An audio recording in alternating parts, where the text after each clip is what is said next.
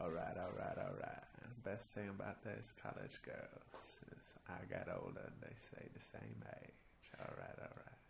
Welcome to the Darren and Andrew podcast. We just turned on uh, Prisoners, which is going to be our first uh, movie, and the trailers showing before the film happened to include Matthew McConaughey in the Dallas Buyers Club. It's a long way from 2013. He certainly did. Are we doing this? Are we really doing this? We're jumping in, Andrew, feet oh first. dear. Okay, okay. Well, well. Yes, excellent.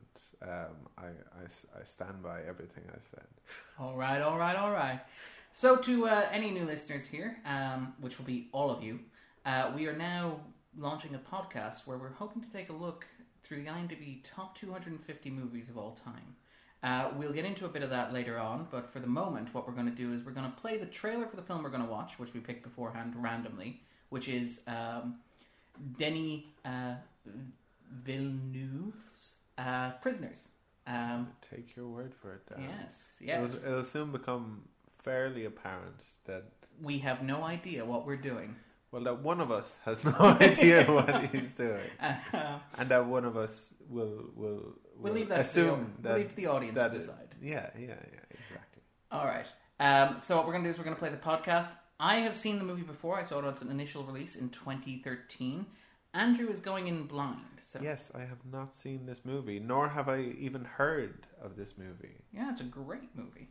Uh, spoilers. Sorry, Andrew's trying to go in blind, so oh, we're, we're going to no, I don't want to know if it's any good. it's completely ruined. So what we're going to do is we're going to play the trailer uh, just to give Oh, I already Andrew a know it's good. I don't have to see it. damn it. If anyone's talking about the movie, I can just say, "Oh yeah, that movie's great." That's all you need to know. Yeah. Happy Thanksgiving. Happy Thanksgiving! Can I take Joy to our house? Wear a hat, please. You're just getting over a cold.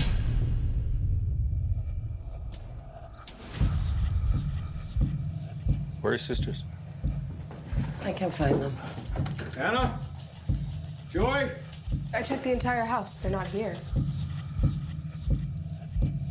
They weren't outside. It's starting to rain, I think. Dad, there was this RV and they were playing on it. There was, then we thought there was someone inside. You wait here. I'll- 911. Detective Loki. Do you have children, detective? I'm gonna find your daughters. Caller reported an RV was parked at a rest stop off Route 46. Show me your hands! Where'd you put those girls? Where are they? What do you got? We didn't find anything. This thing's clean. That boy has never been in trouble a day in his life. They're letting him go. What? The police said they're letting him go today. Why aren't you sending someone out to go arrest this guy? Well, he has the IQ of a 10 year old. There's no way he could abduct two girls and then make them disappear. Maybe he wasn't on his own. We're considering all possibilities. I don't think you are considering all possibilities. Just let me do my job. Four days have passed since Anna Dover and Joy Birch were last seen by their families. I have nine level three offenders living within a 10 mile radius. Keep knocking on doors. Mind if I take a look around? Why you tell me his name? He said he took them. Did he say he was with anybody? We found something. Every day she's wondering why I'm not there. Me, not you. Not you. But me! What in the world did you do? Someone has to make him talk, or they're gonna die. Five days we got now. We run out of time. You don't even know that it's him. You have to want someone, and he knows where this guy is. Why aren't you telling me? This ain't right. Why? This guy's a fake. The girls are still out there.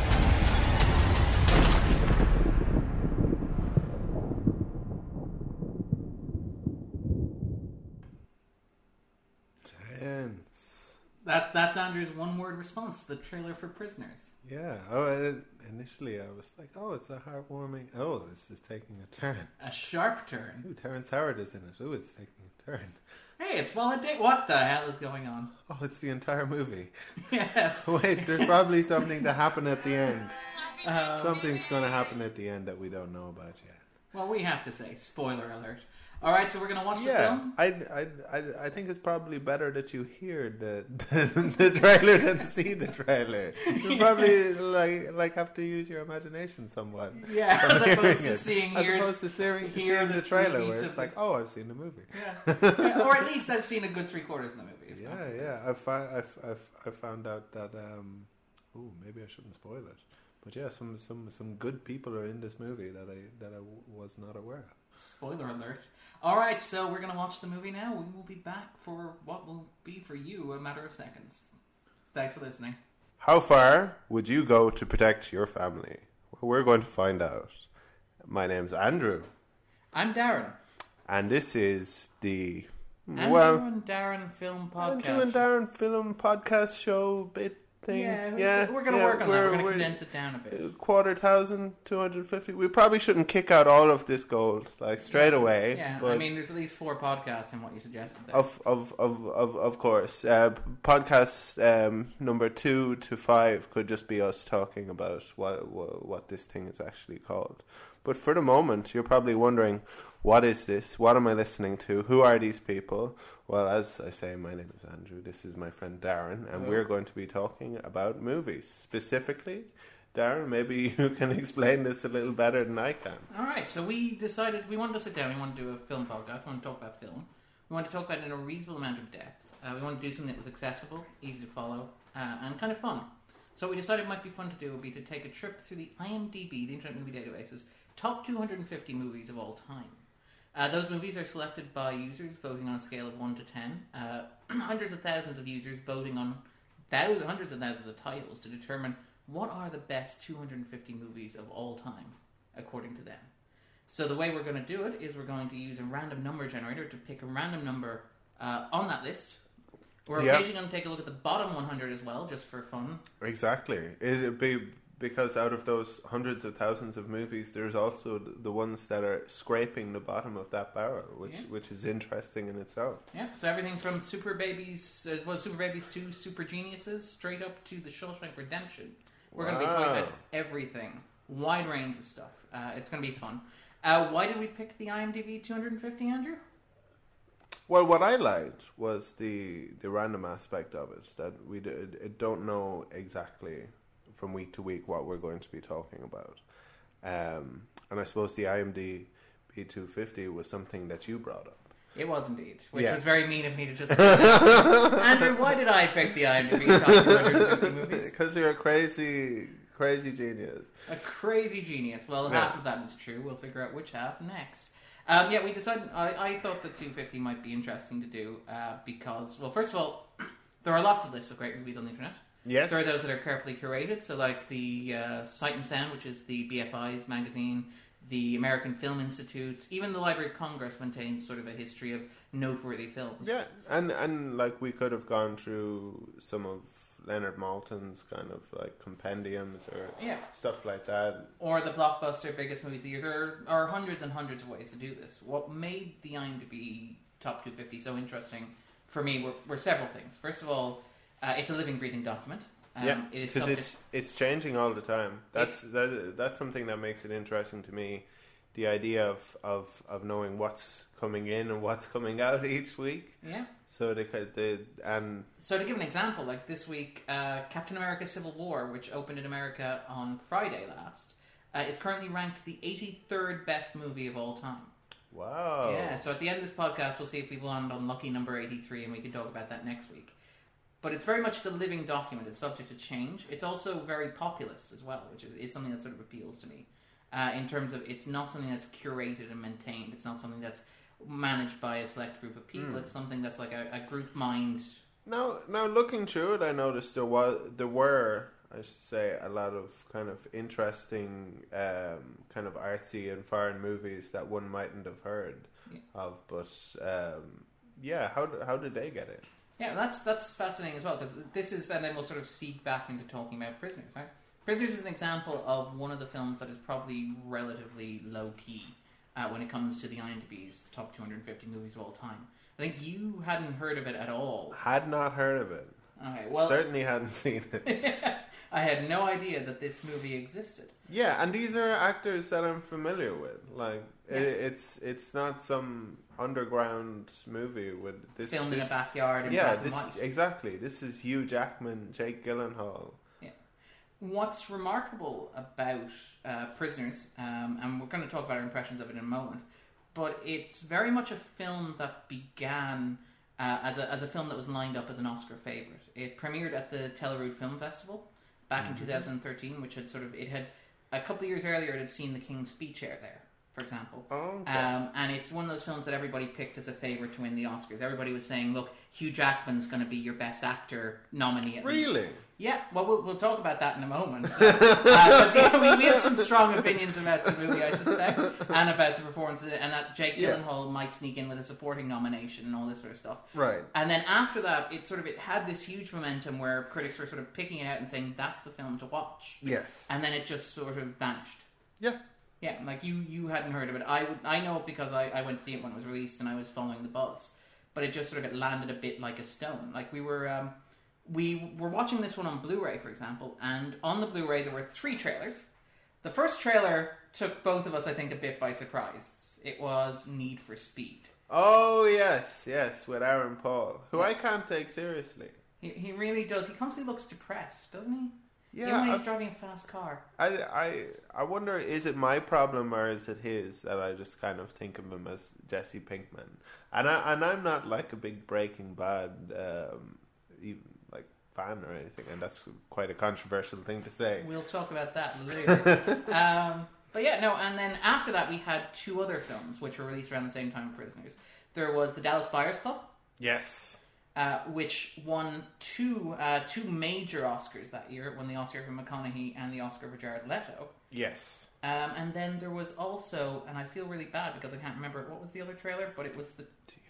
Oh, 12 Years a Slave. Twelve Years a Slave. Which yeah. won, which actually won Best Picture, right? So that Yes. those are the films that actually ended up winning the race, and Prisoners just sort of was. But I, I've sort of come from where I Yeah. was. What about what about you? What was your first impression of it, Andrew?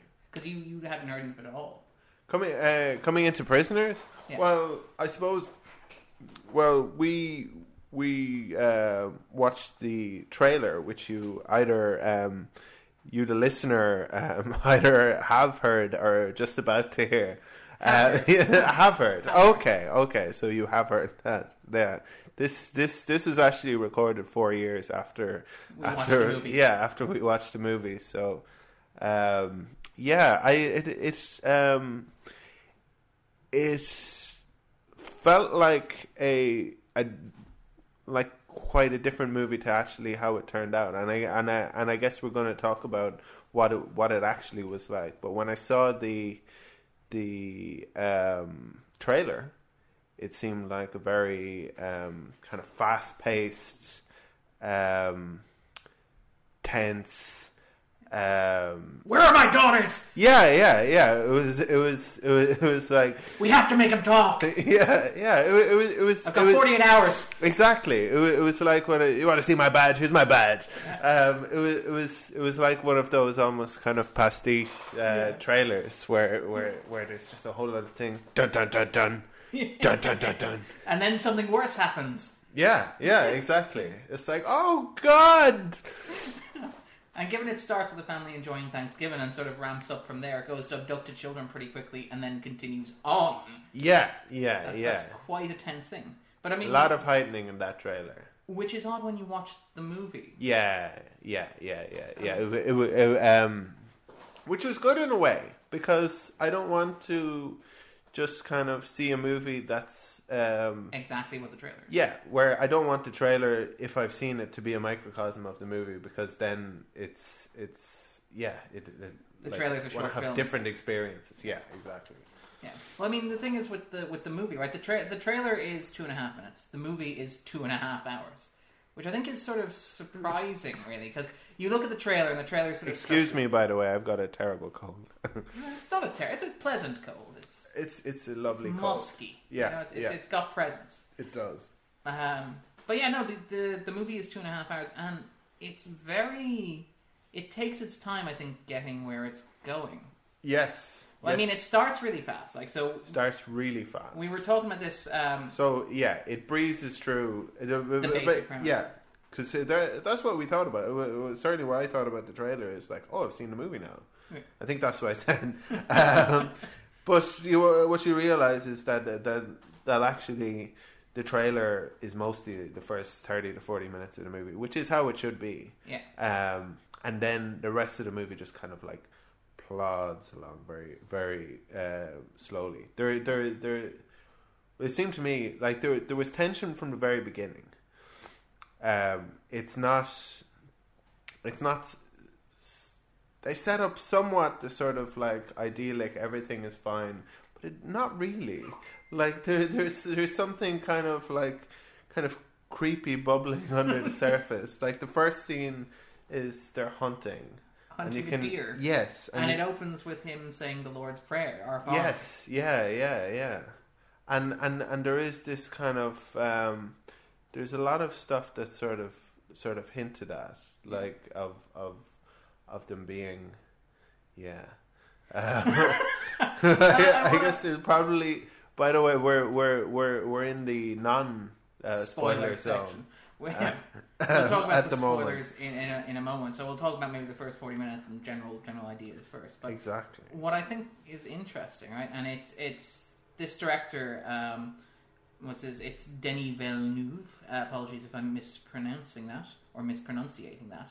Uh, he's a French Canadian director. Um, he has a very strong fan base, and he's got a very sort of auteurish sensibility, and that his films tend to cover the same sort of themes and ideas. He's very much engaged with the idea of sort of post 9-11 America and the war on terror and so like that, as he probably picked up from uh, this one, Prisoners.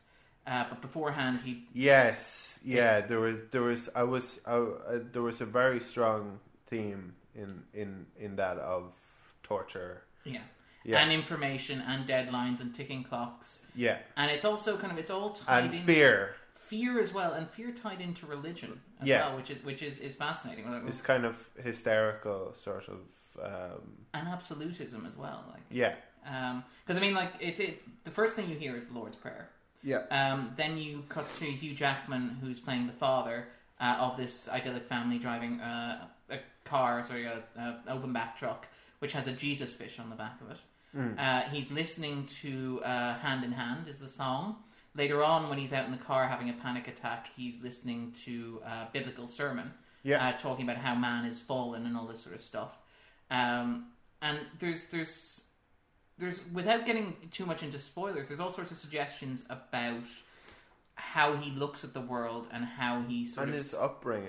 and his yeah. upbringing and how he sees his role as sort of a, a modern American man to Yes. provide and to protect for his family. and and and that role is um like there's there's no it's it's kind of buttressed by the people around him Yeah. like by his his, his uh, wife, yeah. yeah yeah his his his his wife um not not only is there that expectation that he sets for himself but she kind of plays into confirms it. You that, were yeah, supposed yeah. to protect us. You know? Exactly, What good yeah. are you if you can't keep us safe or whatever? So yeah, yeah, we um I what do you think of this movie? Like in in general, is it is it worth seeing before we spoil everything and tell everybody like who hope hopefully hopefully at some point you will decide whether you want to see this movie or not. Stop the podcast, Watch the movie. watch the and then come movie Back. and come back.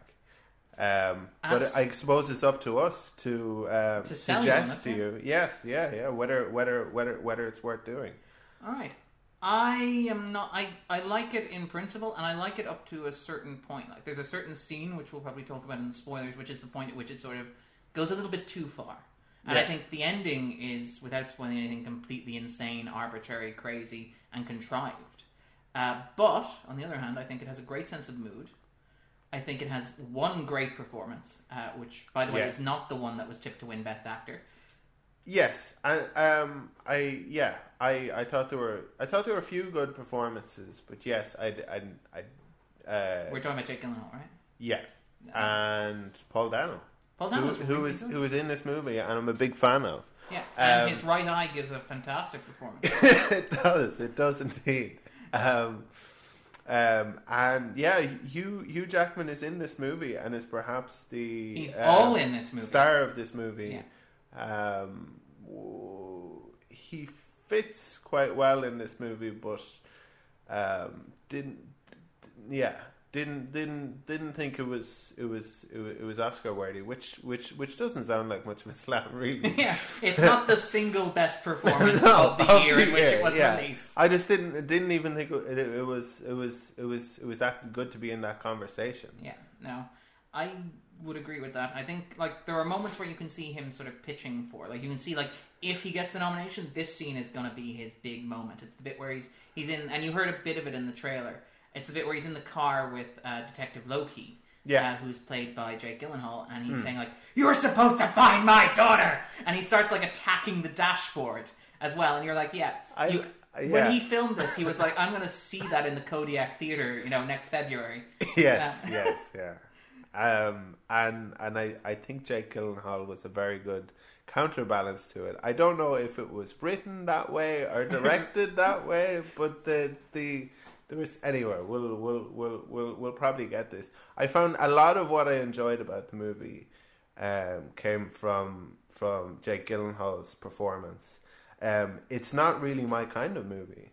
These sorts of like um, tense thrillers is isn't isn't really my bag. I don't I don't Really? I don't. But this movie is about a daughter that Yeah. that goes missing, and I Yeah. don't think that spoils too much because That's the basic premise. of that the, is the basic. uh, You hit that in yes. 20 seconds of Yeah. the trailer. And And you hit it- that in like that's- five minutes of the film. Exactly. That's not the sort of thing that I look at the the um, listings and see. Oh, that sounds like fun. That I'll, sounds I'll like a go great see that. idea. Yeah, a great date movie. Um, We can be terrified together. yeah, yeah, yeah. I wanted to kind of talk about that, right? Because Prisoners is sort of part of the big genre of like American serial killer films, right? Which were kind of very popular in the 90s. So you had stuff like, obviously, Signs of the Lambs won the, the Best Picture Mm. Oscar, but you had stuff like Kiss the Girls or Seven or all that sort of stuff. Right. and there were points in it where I felt like um Villeneuve was really trying to be David Fincher. So you had lots of There, steady there was, and and yeah, there there was some sort of um, small sort of like hints at like all of this sort of um, weirdness, but it felt like it was almost kind of. Um, yeah, I suppose we'll, we'll Mm-hmm. probably get into that a little bit more, but um, yeah, yeah, there there definitely was that sort of influence. It just didn't feel like it was properly one of those sorts of movies. No, and I, I kind of I like that it tried. Like I think one of the things about cinemas today is that there's very little cinema that's sort of meant for adults. And sort of Mm. like uh like sort of solid, serious drama films that are not Right. No, that Which are is not- kind of what this was. Yeah, this this was kind of you know this was like the movie that you would have gone to see in the cinemas in the in the mid '90s or whatever. Yeah. and it wouldn't have been a big deal uh, back then, uh, but now it's sort of it's a rarity almost, you know. Yeah. Um, and I liked that about it, even if I think that it came completely off the rails in the uh, in the final third. Also, Right. what I did love about it, um, what I actually unapologetically and completely loved about it, and was I believe, and I'll probably be wrong about this, but it may have been the film's only Oscar nomination.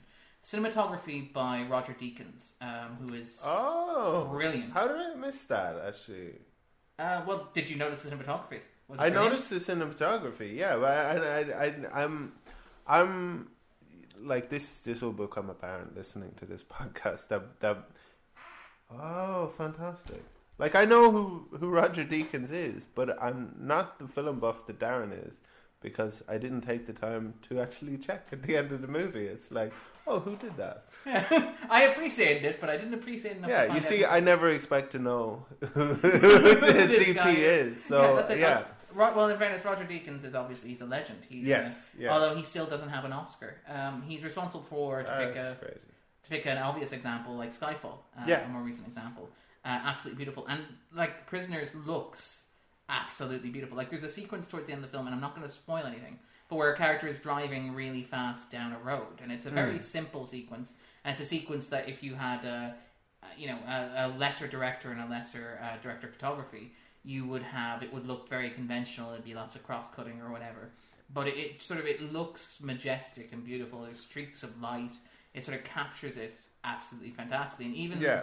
even Like early in the scene, there's a scene There's a where few different kinds of shots, like in, Yeah. in that in that sequence where yeah, it's it's it is it is just really well done. Yeah, and I and and and it draws you in.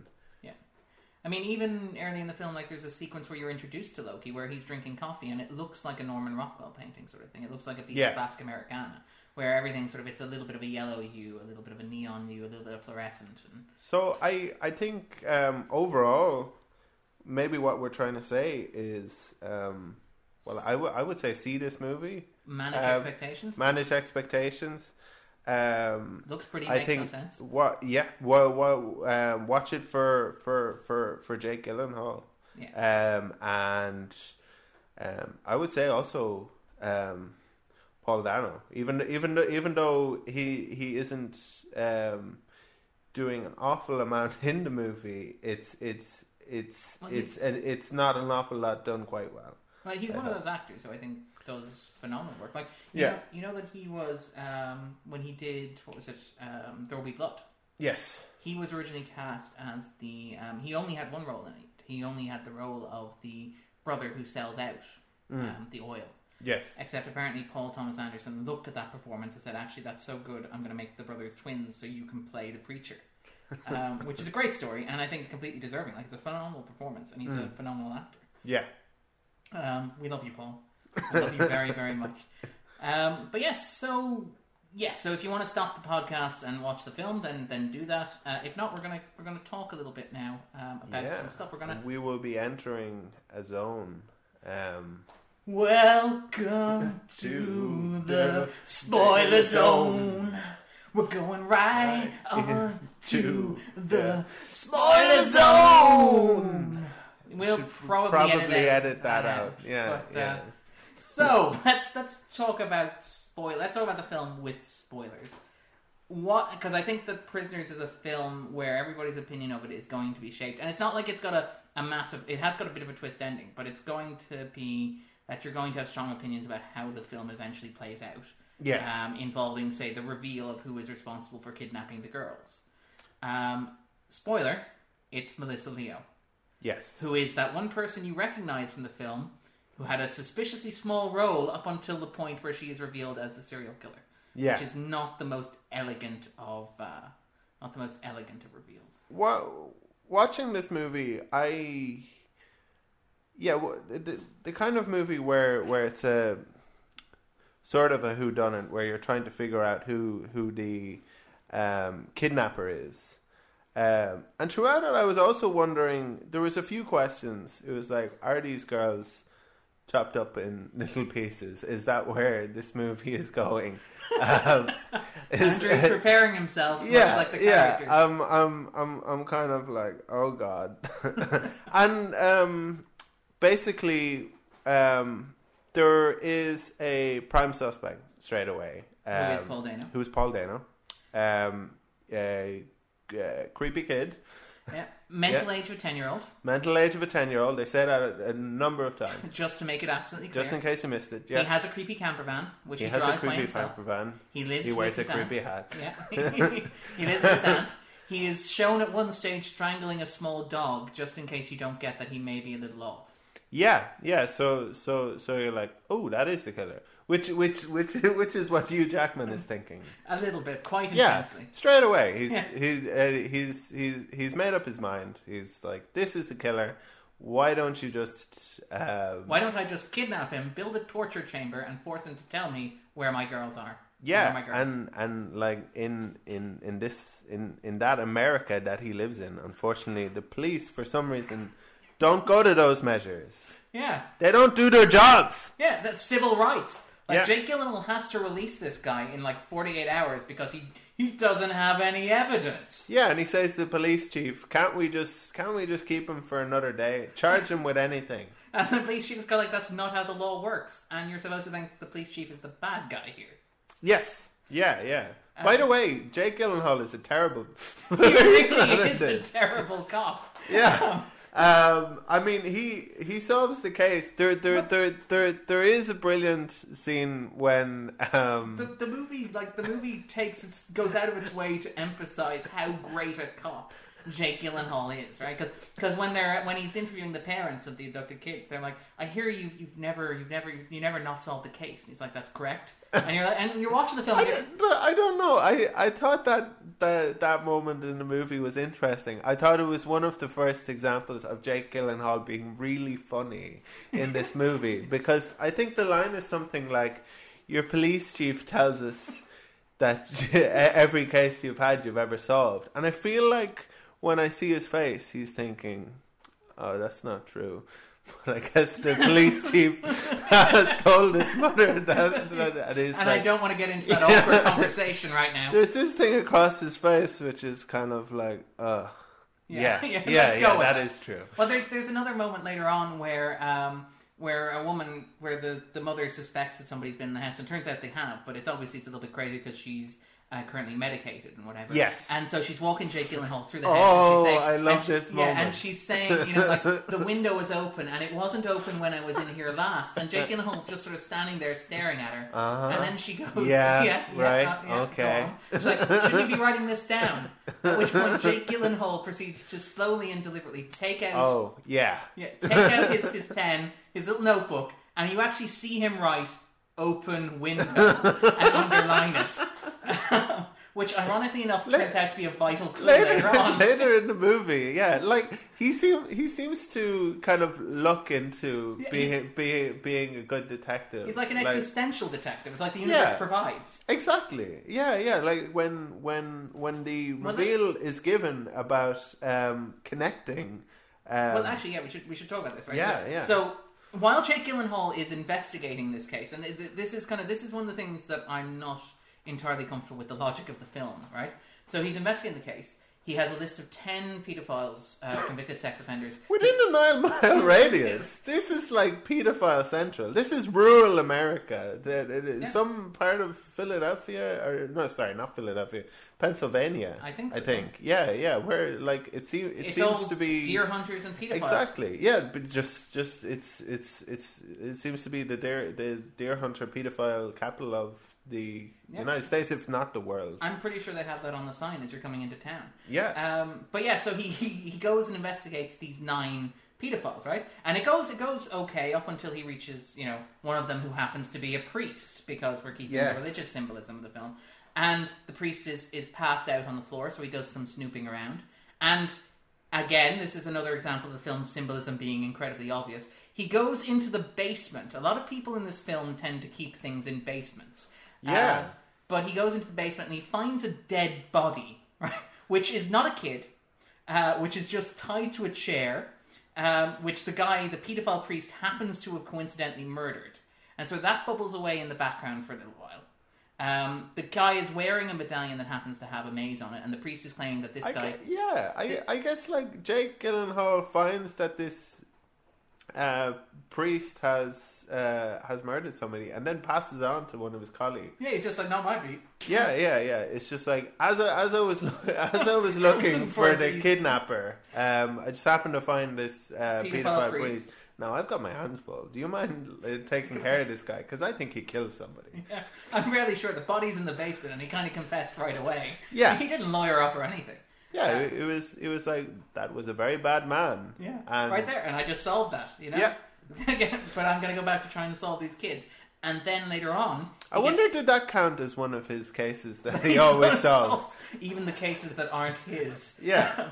and then later on, he sort of he finds another another suspicious individual who is um, buying sh- uh, buying clothes that belong to children. That was brilliant. The Yeah. the um yeah, this guy that he's he like the first thing is he's at a candlelit vigil, and I don't know why he's at the candlelit Okay, vigil. because in theory, like offenders are more likely to return to the scene of Is crime. that why he's there? Yeah. It always seems like Jake Gyllenhaal just is, happens Happens to to, be where things yeah, happen. like he's a really lucky detective in this movie. No, I, th- I think that's that's a plausible detective move. We'll, we'll get to some implausible detective moves in a okay, moment. okay. That, I think that's reasonable. Like you go, But it- you go to the vigil, you want to see a familiar face, right? at a vigil, he's looking around, and this guy um, really has the hots for this teddy bear. bear, this bunny. Yeah. It's, it's at, a- at a child yeah, memorial. At a, at a child memorial, and he's touching the the the, the little bunny He's not like rabbit stroking teddy, it more, and he's yeah. like. "Ah, And yeah, that may and- be Andrew dramatizing, but it's pretty close to that, yeah. The- the- the- the- it- yeah, if, if if I'd been doing sounds for this movie, I would have got him to do ADR. Yeah. Um, yeah, I it's just so don't feel we like can you're hear creepy him. enough. Yeah, I don't feel like you're creepy enough. Can we just hold the mic up to him so we can get him like, "Ah." yeah, yeah, okay, that's it, that's it, we're done. Um, So Jake Gyllenhaal singles this guy out. yeah, he looks and he's like, that guy looks weird, and then the guy looks at Jake Gyllenhaal and he's like, shit, he got me being weird. Oh, are we gonna bleep that? By the way, we should probably bleep everything. if anyone's listening to this who's offended, um, We apologize. yeah. Oh, and by the way, if that was bleeped, then like we don't apologize. it was it was yeah and and and yeah the- as far as you know i i said um uh, something better something Sugar? worse sugar Sugar. sugar we're gonna go with sugar And we're just fudge. gonna ble- bleep everything with sugar fudge sugar fudge fudge fudge yes Andrew gets very enthusiastic at the candy store. yes yeah yeah yeah But anyway, so Jake Gyllenhaal, we feel like we I were do talking about beg your secret pardon. enemies. uh, Jake Gyllenhaal spots this guy. This guy is like, okay, I can't possibly explain why I was touching this doll in this way, Yeah. so I'm gonna run like a he- you know like hell. Yeah, yeah. He he, he runs off. Eventually, Jake Gyllenhaal, um, through some other channels, manages to catch up with this guy Because he's been buying children's because clothes he's and been buying touching children's mannequins. clothes. Somebody rings up the detective and says, "I've seen this guy that This you creepy did guy." an identikit of, Yeah, um, and he visited my store and bought some um, children's clothes. children's clothes, which is kind of creepy. and he kinda I'll let touched you know up if he the comes back. mannequins as Then well. he does. He touched the mannequins. Yeah. So he comes back. Um, Jake Gyllenhaal follows him. Or follows him to the house. Um, it's brilliant. Because This is- this because is a great example of how Yeah. the film looks better than it, it works. If that makes yeah, the, the, the, um, and and and a great example of how Jake Gyllenhaal is, is hilarious in this movie. Which and and it's not a funny movie, al- although although there, although there was a funny movie earlier on when basically probably something we haven't mentioned is that this is this is going very much out of structure. We're just kind of talking about bits we liked in the it- movie, but it's very much like this is the structure of the film. Like, Yeah. Jake Gyllenhaal, at, while he's doing all this stuff, is also trying to solve the mystery of the two girls and also trying to figure out why Paul Dano has gone missing. Yeah, Paul Dano goes missing because Hugh, Hugh Jackman, who's the father of one of the daughters, Terrence Howard is another father of one of the da- daughters. Yeah, he he has kidnapped Paul Dano.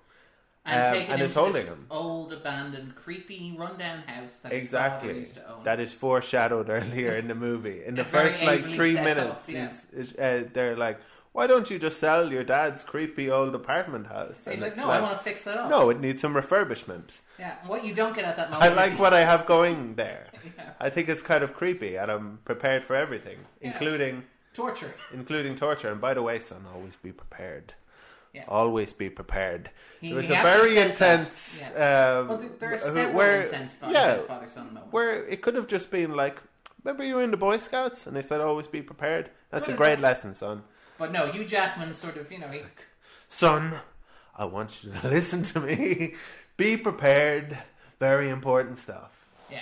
When the world goes to hell, Yeah. you're the only person standing between you Yeah. and the rest of the world. Because you're a man. Yeah. And later on, he has this whole thing. And it's great. I actually love the scene later on where he's like, where he's the son, like, you've got to be a man now. Yeah. But it's inside the little girl's room, and he knocks, Yeah. he knocks over a doll's house while he's having that big moment, which is a nice, I think, a nice sort of the film sort of having a little bit of a sense of humor, which it doesn't have as often as it maybe might. No. The, the the the part of the movie that was definitely not meant to be funny that we both laughed at was when Terrence Howard says, "I want my baby back." And you're just like, nobody caught that in script. Nobody thought that that might affect the moment or the mood. yeah, but uh, like it's it's it's it's, it's funny that that was that that, that was hilarious to us. Yeah. It, it's what it's just a reference to baby back ribs. I think that's it. Austin Powers, yes. Yes. Um, Um, and yeah, the the the, the we seem to have wandered off the scene where Jake Gyllenhaal follows the creepy guy home. He follows the creepy guy back. This is this is possibly the guy who's kidnapped these um, two girls. Um, and he has a really intense conversation at the door. really intense. He's like, "Hey, So you So, buy yeah. uh, children's You're at the clothes, you're at yeah? the shop. It's like, yeah, yeah, it was. Yeah, so Wow. you bought children's clothes. Oh, did I? I must, I must, have, been, in a rush. Yes, which is which is Which is a brilliant. great line. If you're ever improvising sort of that I must conversation, have been in a rush. I must have been in a rush. It's is a- like I meant to buy grown-up clothes. but I was short on time. Yeah, I And so like short on it would have taken time to pick up the bigger clothes. Yeah. So I just grabbed some small clothes because they're, they're They're more easier to efficient. fit in your hands. Yeah. Yeah, Yeah, exactly. I mean, and Jake Gyllenhaal for some reason doesn't buy this uh, and barges Yeah, into the he's house. like, hold on, wait a second. Yeah, I'm, One I'm the more world's greatest thing. detective. Yeah, I'm the Yeah. world's greatest detective here. um, they don't call me that for nothing. Barges in the door, knocks the guy down, incapacitates him, and starts sneaking around. Now the room, the the house is stereotypical serial killer creepy. It's got Yeah. like So little he mazes so he's drawn looking along. for the daughters here. and he finds a room full of cases. Full of cases. Which And is you're never a good sign. No, no. It's like and yeah, that's the thing throughout the movie. It's like, are they going to find the killer? Is this guy the killer? And are they going to find The these girls girls? And are they going to be alive?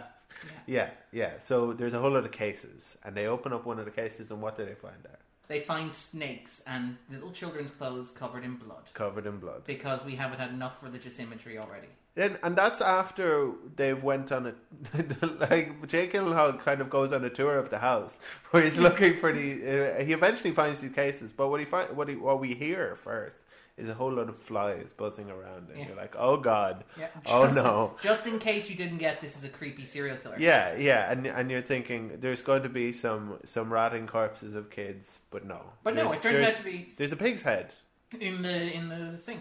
in the sink. Yeah, and again, which this which is- is a normal thing that that that all of us kind of have had Store, for- that's at where you some store, point. yeah. And yeah, that's what You you, can't do. put it in a fridge, like because the shelves just make it awkward. Yeah, and and there's certain things that you want to put in in, in, your, your fridge sink, that you'd have to take out of your fridge and put in your sink if you were going to put a pig's head in there. So you Yeah. just decide like the sink is the place for the pig's head, and everything else goes to the fridge. Yeah, so I think I think there's a lot of profiling in this movie. Yeah. But um, anyway, this turns out not to be an en- well. This turns out not to be linked directly to the kidnapping of the girls. Again, this is like the second child-related sex crime that Jake Gyllenhaal solves. Yeah. while working Again, this is the cap, the world capital of um, pedophile or creepy child sex yeah. crimes. Yeah.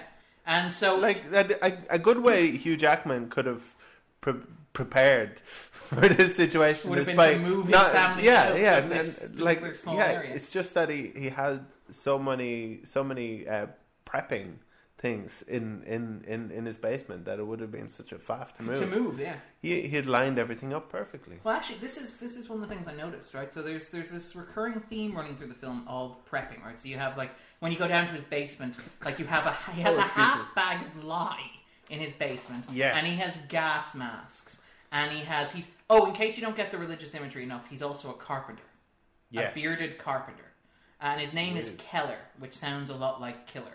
it does. Yeah. Um, I thought for a moment when I saw his his name is written on his truck and it almost looks like Heller, and I was like, is it going to be Heller Highwater? It's I don't know. It's actually Keller, uh, like killer. But um, there's this recurring conspiracy theme sort of running through the film, right, where everything is connected. But also the character that Paul Dano plays is called Alex Jones, who I'm not sure if you're familiar with him, Andrew. He's um, he's sort of a big conspiracy buff online. Oh yeah. He's the guy who has like a web. chat Yeah, show. I am. Yeah, yeah. He's he's this really angry guy. He's- And he, he talks about like false flags and stuff. Yeah, and he's Yeah. one of those. I, I don't know if he's a truther himself, and apologies, Mr. Jones, if that is not your brand of crazy. Yeah, come But- on the show. Yeah, we will sort this out easily enough. But he's he's very much sort of. Oh, tied- by the way, if Kenny Loggins or his lawyers Uh, just are listen also to- listening, come on the show. yeah, we'd love to have you. Uh, protected by protected by Yeah. parody. I'm- Um, not not to get adversarial about it, uh, but we'd love to have you on. We can talk about Top Gun, Yeah, uh, which I'm, I'm- sure is in the top 250, right? I'm sure lawyers have lots of interesting things to talk about. About movies, yeah. Exactly. Yeah. Yeah. Um, yeah, I, wa- I remember watching Michael Clayton with a lawyer once, and him going, "No, that's not what my job entails at all." I was like, "That's kind of What disappointing." they've dramatized? it? Yeah, I do not clean up bodies. I wish I cleaned up bodies. Um, uh, but we're, we're talking about Alex Jones and stuff, and it has Yes. this sort of weird conspiracy logic to it. The film has sort of Yeah. like a weird dream conspiracy logic where everything is connected together. And it's Yes. Sort of, And this is one of the things, like, it is very much, I think it's a post 9 11 war on terror sort of film in that it's. Yeah. It's Big- like it's about the mindset and about, like, Hugh Jackman is a prepper. He's afraid. He's keen to torture. Yeah. Uh-huh. He's highly religious. and has this com- really strong conviction in That is everything. right. Yeah. Like there are moments in it that you could take beat from beat from say 24. Mm. You know, like there's bits where he's shouting, "Where are they?" yeah. Yeah, you know. Um like you get the sense that uh, if, you know, he's he's just in a couple of takes Hugh Jackman yells, "Where's the trigger?" Uh, and they're like, you're, "You're looking for your daughters." It's like, "Okay, okay, I can do this." now." Yeah. Yeah. He's like, and he's yeah he's he's um he's punching Paul Dano a lot in this movie, and I wonder how much of it was from that Rock'em Sock'em Robots movie he did. Just get the real steel out there, you know. Yeah. Yeah. Exactly. Um What was that like? Real Steel's Real Steel is surprisingly good. Really? Yeah, is this it's better than is, is a Real robot. Steel going to be on the podcast? No, I just no, looked it's at it not. and thought it was Rock'em Sock'em Robots. It is Rock'em Sock'em Robots, but it, it's it's an enjoyable Rock'em Sock'em Robots movie, Okay. um, which is interesting because like you look at Hugh Jackman and you kind of think, and I feel really bad sort of saying this, like there's an actor who really should be more of a leading man than he is Mm. because you look at Yeah. his, his filmography and it's stuff like Prisoners, for example, where he's sort of which didn't register on your radar, for example. No. Um, Australia, which was No. just terrible. Yeah. Um, sorry, Nicole Kidman. Um, which and, and Hugh Jackman. Well, yeah, I- like like yeah, yeah. He's he's Wolverine. Uh, Yeah. like that, and I feel like he should be more. Like he has this very Clint Eastwood leading man sort of presence. You sort of imagine he should be. He should be like a, you know, you should be going to see Hugh Jackman movies. And, I feel like yeah, I I feel like Hugh Jackman maybe is too.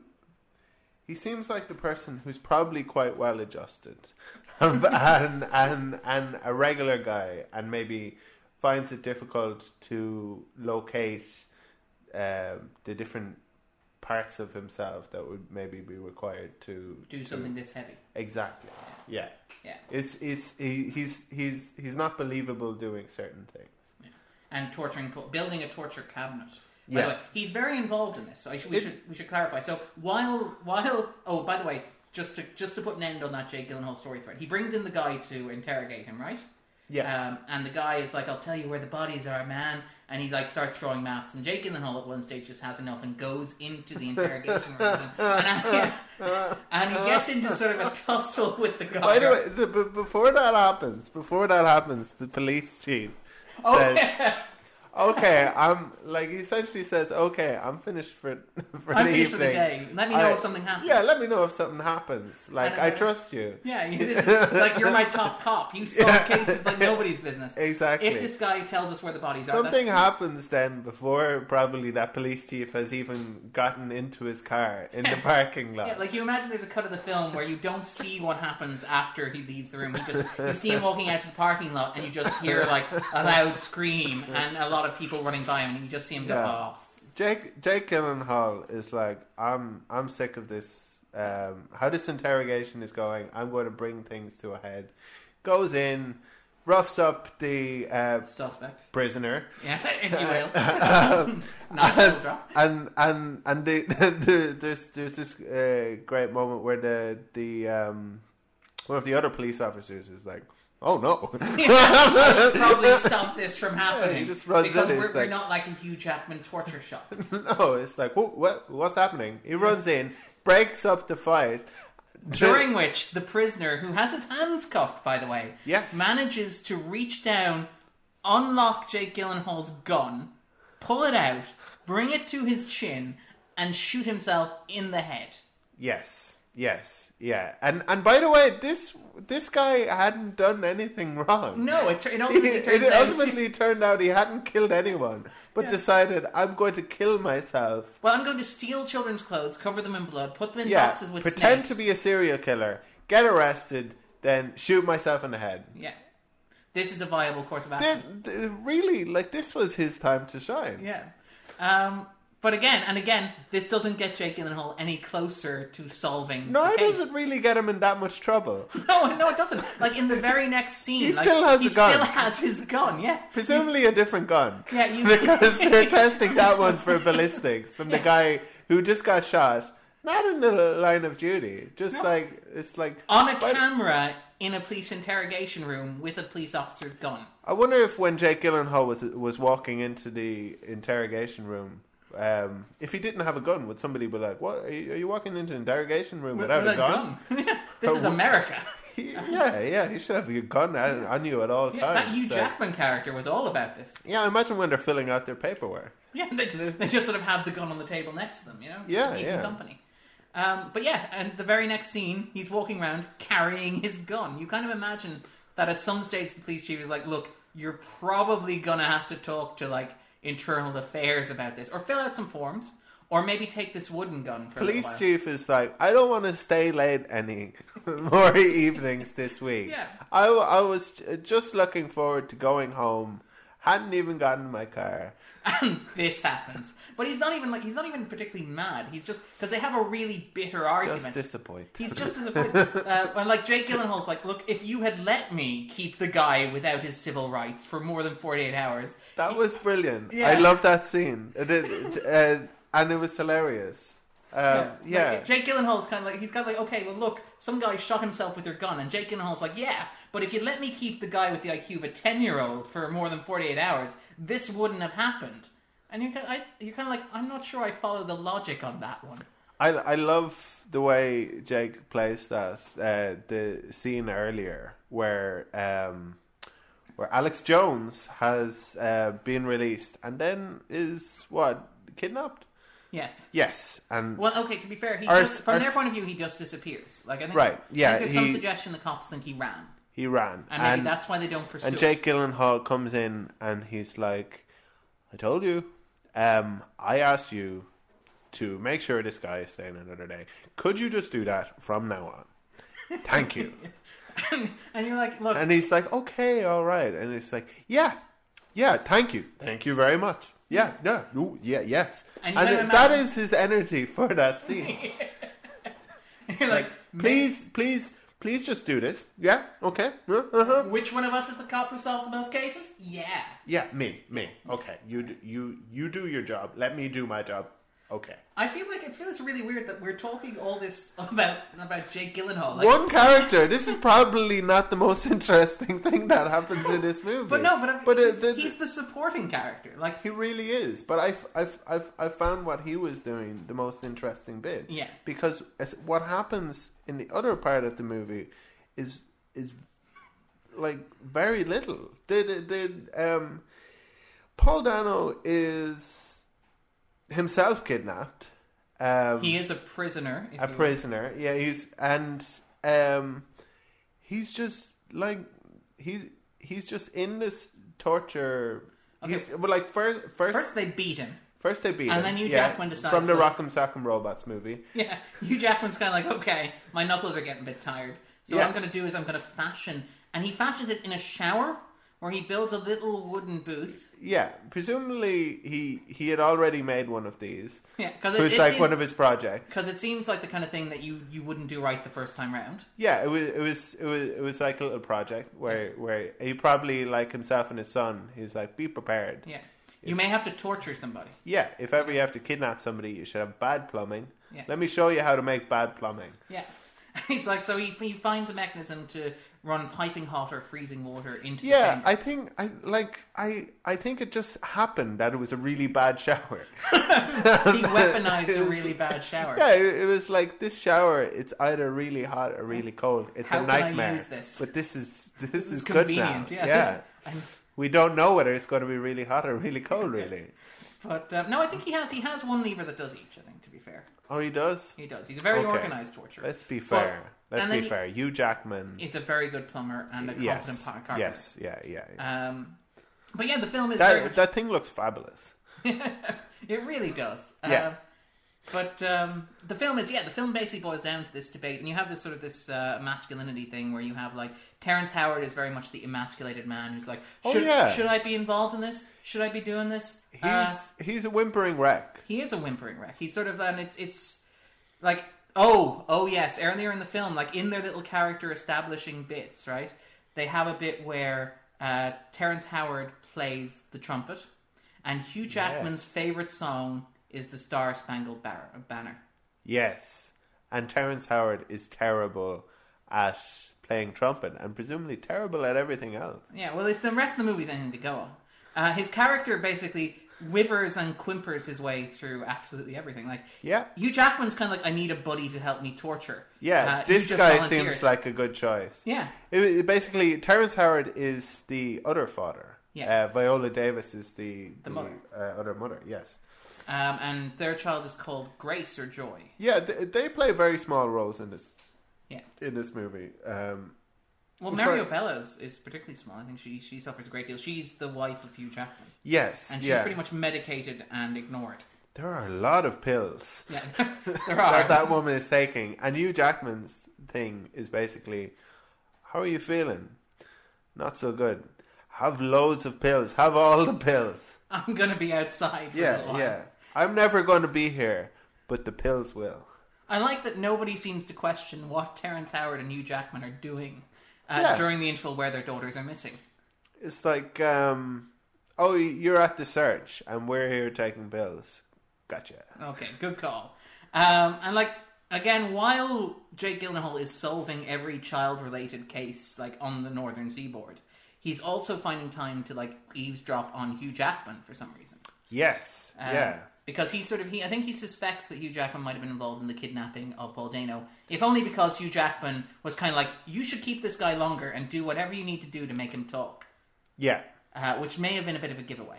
Yeah, yeah, yeah. And and Hugh Jackman attacks Paul Dano. Yeah, in public in the car parking The, lot. the, that's another uh, brilliant scene where Jake Gyllenhaal is hilarious. Oh yeah, when, when the police chief is, co- is co- where where no thi- this this is where um, Jake Jake Gyllenhaal. Um, sorry, we should probably say Detective Loki Yeah. has caught up with uh, with Keller. Um, Keller Dover, Keller Dover, which is a great name. which is a great name, Keller Dover. Um, he's caught up with Keller Dover, and Keller Dover realizes that Alex um, Jones. no, no, that that that Detective Loki Oh, yeah, is oh. is following him. Yeah. So um, Mr. Dover pretends to be an alcoholic, um, goes into a liquor store, goes into a liquor store. comes out and gives him a big confrontation. And- Yeah, yeah, it gives him a serious bollocking. He's, he's like, "Why are you following me and and and and, and not looking for my daughters?" And, and sort of Loki's answer is kind of like I don't know. ah, like you you were you you beat up this guy and then he goes missing. What am I to do? And, and it's not like I, you know, I, I, it's not like I've got a caseload or something, you know. Yeah, which is kind of yeah. weird because there are points in the movie where you're kind of like, is is Loki still working the same case, or has he sort of switched sideways, or how does that work? Yeah, he is one other guy who seems to be covering the uh, pedophile priest. Yeah. Um, yeah. Who, by the way, is is I, I suppose this shouldn't be too surprising, but seems to still be a priest and live in a church or, or next door to one. community, yeah. yeah, yeah, yeah. Um, so that's a thing. Um, And again, that's I think that's into your whole religious sort of metaphor stuff, you know. Yeah. Uh-huh. um, but um, there, there's, there's that scene where, um, yeah, where, where, where, where Loki says, "Oh, Alex Jones has gone missing," and um, and what is it, what is it? Hugh Jackman asks. He asks some question like, "Have you found? um, have you have, have have you? Do you know anything more about like where where where he's missing?" And then Jake Gyllenhaal's response is pretty much, "I take it. This is the first you're hearing. I take it this is the first you're hearing about it, and you're s- like basically suggesting you haven't done it yourself."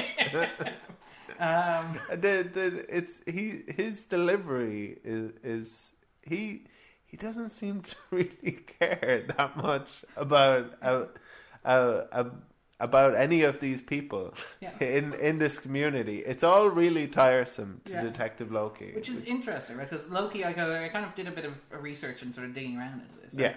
Um, the original draft of the script uh, was or was written back in I think around about 2009, 2010, and stayed on the blacklist, which is a list of Yes. script- unproduced screenplays that are very good and need to be produced. Yes. Like for recently, they had the uh, Ronald Reagan movie that was going to star Will Ferrell. Wow. Uh, while Ronald Reagan had Alzheimer's, and it was it was going to be Okay. a comedy, and it was going to feature an aide whose job it was to convince Ronald Reagan that he was still an actor playing the president.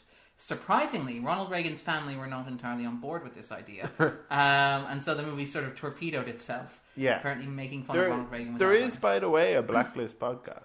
Oh, Where, yeah, when they where go through the scripts? yeah, where they take actors and go through the scripts. Oh, cool. Oh, did So- they actually read the scripts? Yes, That's pretty um, And it, it's kind of like um, uh, all kind of produced and sound designed and stuff. Nice. Sometimes it's good, sometimes it's not.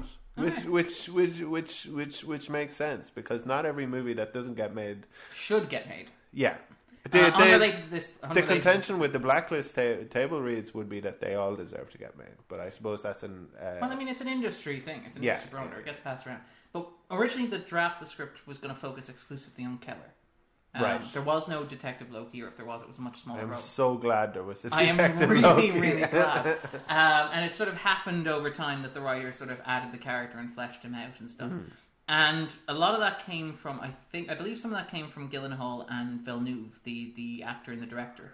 Like when Villeneuve um, had worked primarily overseas beforehand, um, like his career it began in the late 90s, but it sort of went through a renaissance in 2009 with uh, Polythec, uh, Polythec, which was a movie about a shooting at a uh, Montreal secondary school. Um, and then after that, he did Encendes, Oh, excuse me. um, which is very well received. It's on the IMDb 250. We might do it I think again. I've heard of that one. Um, it suffers from a lot of the same issues that I have with Prisoners, but we'll talk about that more when we talk about that one. Okay. But then he wanted to do an English language one, um, Yes. an English language film, which would eventually become Prisoners. But before he did that, he wanted to do something um, smaller. He wanted to sort of get used to working in the language. He wanted to get used to working in the studio system. So what he proposed was he would do a smaller movie called Enemy uh, with Jake Gyllenhaal, which was filmed beforehand but released afterwards, which was basically sort of like a test run for him before he started doing Prisoners. Um, Right. And that's sort of where he and Gyllenhaal worked out the shorthand. I think you can sort of see that in the film that Gyllenhaal is, is a lot more comfortable, I think, than Jackman, and I think the Yeah. film is a lot more comfortable with Gyllenhaal. I like everyone in the movie pretty much is unhinged and has something wrong with them. yeah, Like they're they're there there's something missing. Or, yeah, there's Or something broken. up. Yeah, exactly. And you Jackman um, is no different in the sense that uh, you you get the sense straight away and continuing as it goes along. There's something wrong with this guy, um, and and sometimes it's implicit and sometimes it's explicit. But you're not really, I don't think, drawn to him the way the way you are with um, Detective Loki. Um, Cool. I think that Darren is I'm- consulting the fact I'm machine. consulting the fact machine, so I, I did a bit of research on this, and it's uh, Villeneuve was sort of talking about how when he We're approaches really slamming Hugh Jackman a You lot. really are. And I feel really bad because I, I like you, Jackman, a lot, Yeah. and I think you do too. Um, and he's good. He's just I get the sense he's he's not the star attraction, and he- he's not. I don't think I would have if I'd seen it blind been touting him for an Oscar like many critics were. No. Um, but Villeneuve sort of talks about how when it comes to dealing with actors and dealing with scripts, he likes the idea of characters having lives that you don't know about and Yes. suggesting things that you don't necessarily explain. So, like for example, Loki has lots of tattoos on him. For example. yes, he's he's got these this neck tattoo. and he's got this one on his sort of wrist. Yeah. and he wears a Freemason ring as well, which if you're getting into the whole conspiracy theory image of the film as well. Um, and I think on his knuckles he has like Ah. he has like pagan- zodiac signs Yes. or something. Yeah. Uh, which is interesting. And he's named Loki as well, which comes from Norse mythology. Yeah. You could argue that he is the only character in the film who's not tied. He's like an, a counterpoint to uh, Keller's sort of Christian uh, imagery, you know, sort of like the, the religious, stereotypical, uh, you know, Protestant righteous man. On the other hand, you have Loki, who's sort of associated with these more pagan imagery or whatever. Hmm. yeah, yeah. And he has this conversation about astrology in the very first scene we see him. Yeah, where he's talking about the Chinese, the Chinese uh, calendar Exactly. as well. Um, so I think that's that's sort of interesting. But I think one of the ideas that Gyllenhaal and Villeneuve had, and I'm kind of curious to see what you make of this because I think it fits quite well. With, Okay. I think it fits quite, fits quite well with your reading of the character, right? The original suggestion was that maybe in the past Loki had been a criminal, Ah, that he had sort of a shady past where he was on the other side of the law, and through circumstance or fate or whatever, he somehow found himself working, uh, working on, on that side of the thin blue line. yeah. That that that that makes a lot of sense because it doesn't really seem like he's hugely greatly concerned with um, law and order.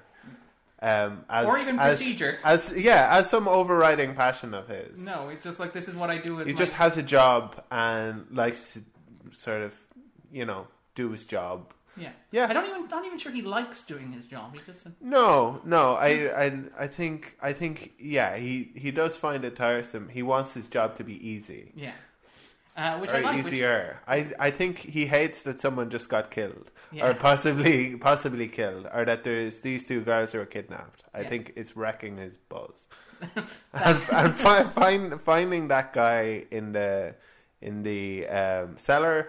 I think he's like that is that's more. That's more. yeah buzzkill. yeah. He's like God damn it! Why Why can't oh, I just why?" have a day where I write a parking ticket or where I Exactly. solve like this is a small community. I should be dealing with bake bake Yeah, sales. when when when when he turns up at that copycat killer, which is uh, or, or not copycat killer, but uh, pretend the serial- pretender, yeah, the guy who's pretending to be a serial killer who ends up blowing his brains out. When he arrives at that house, he and and throughout the thing, he's he's kind of like, oh god, why do I have to do this? Yeah, you kind and you're watching it. You're kind of thinking, sure, this is the kind of thing where you have backup or a partner or support or something like that. It's just like, no, no, I'm gonna go. I'm gonna go deal with this because I'm gonna have to. You know, Well, Oh, his his his his partner is is dealing with the the priest, who presumably he's still questioning.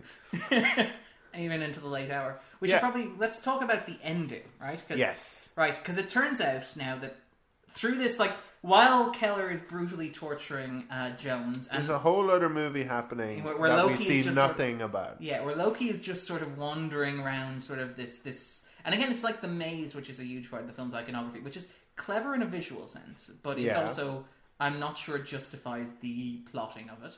Um, there's a lot of leaps and contrivances to get there, but it turns out now. Wait for this. Okay, I'm gonna buzz me if I get some of this wrong. Right? Turns out, right?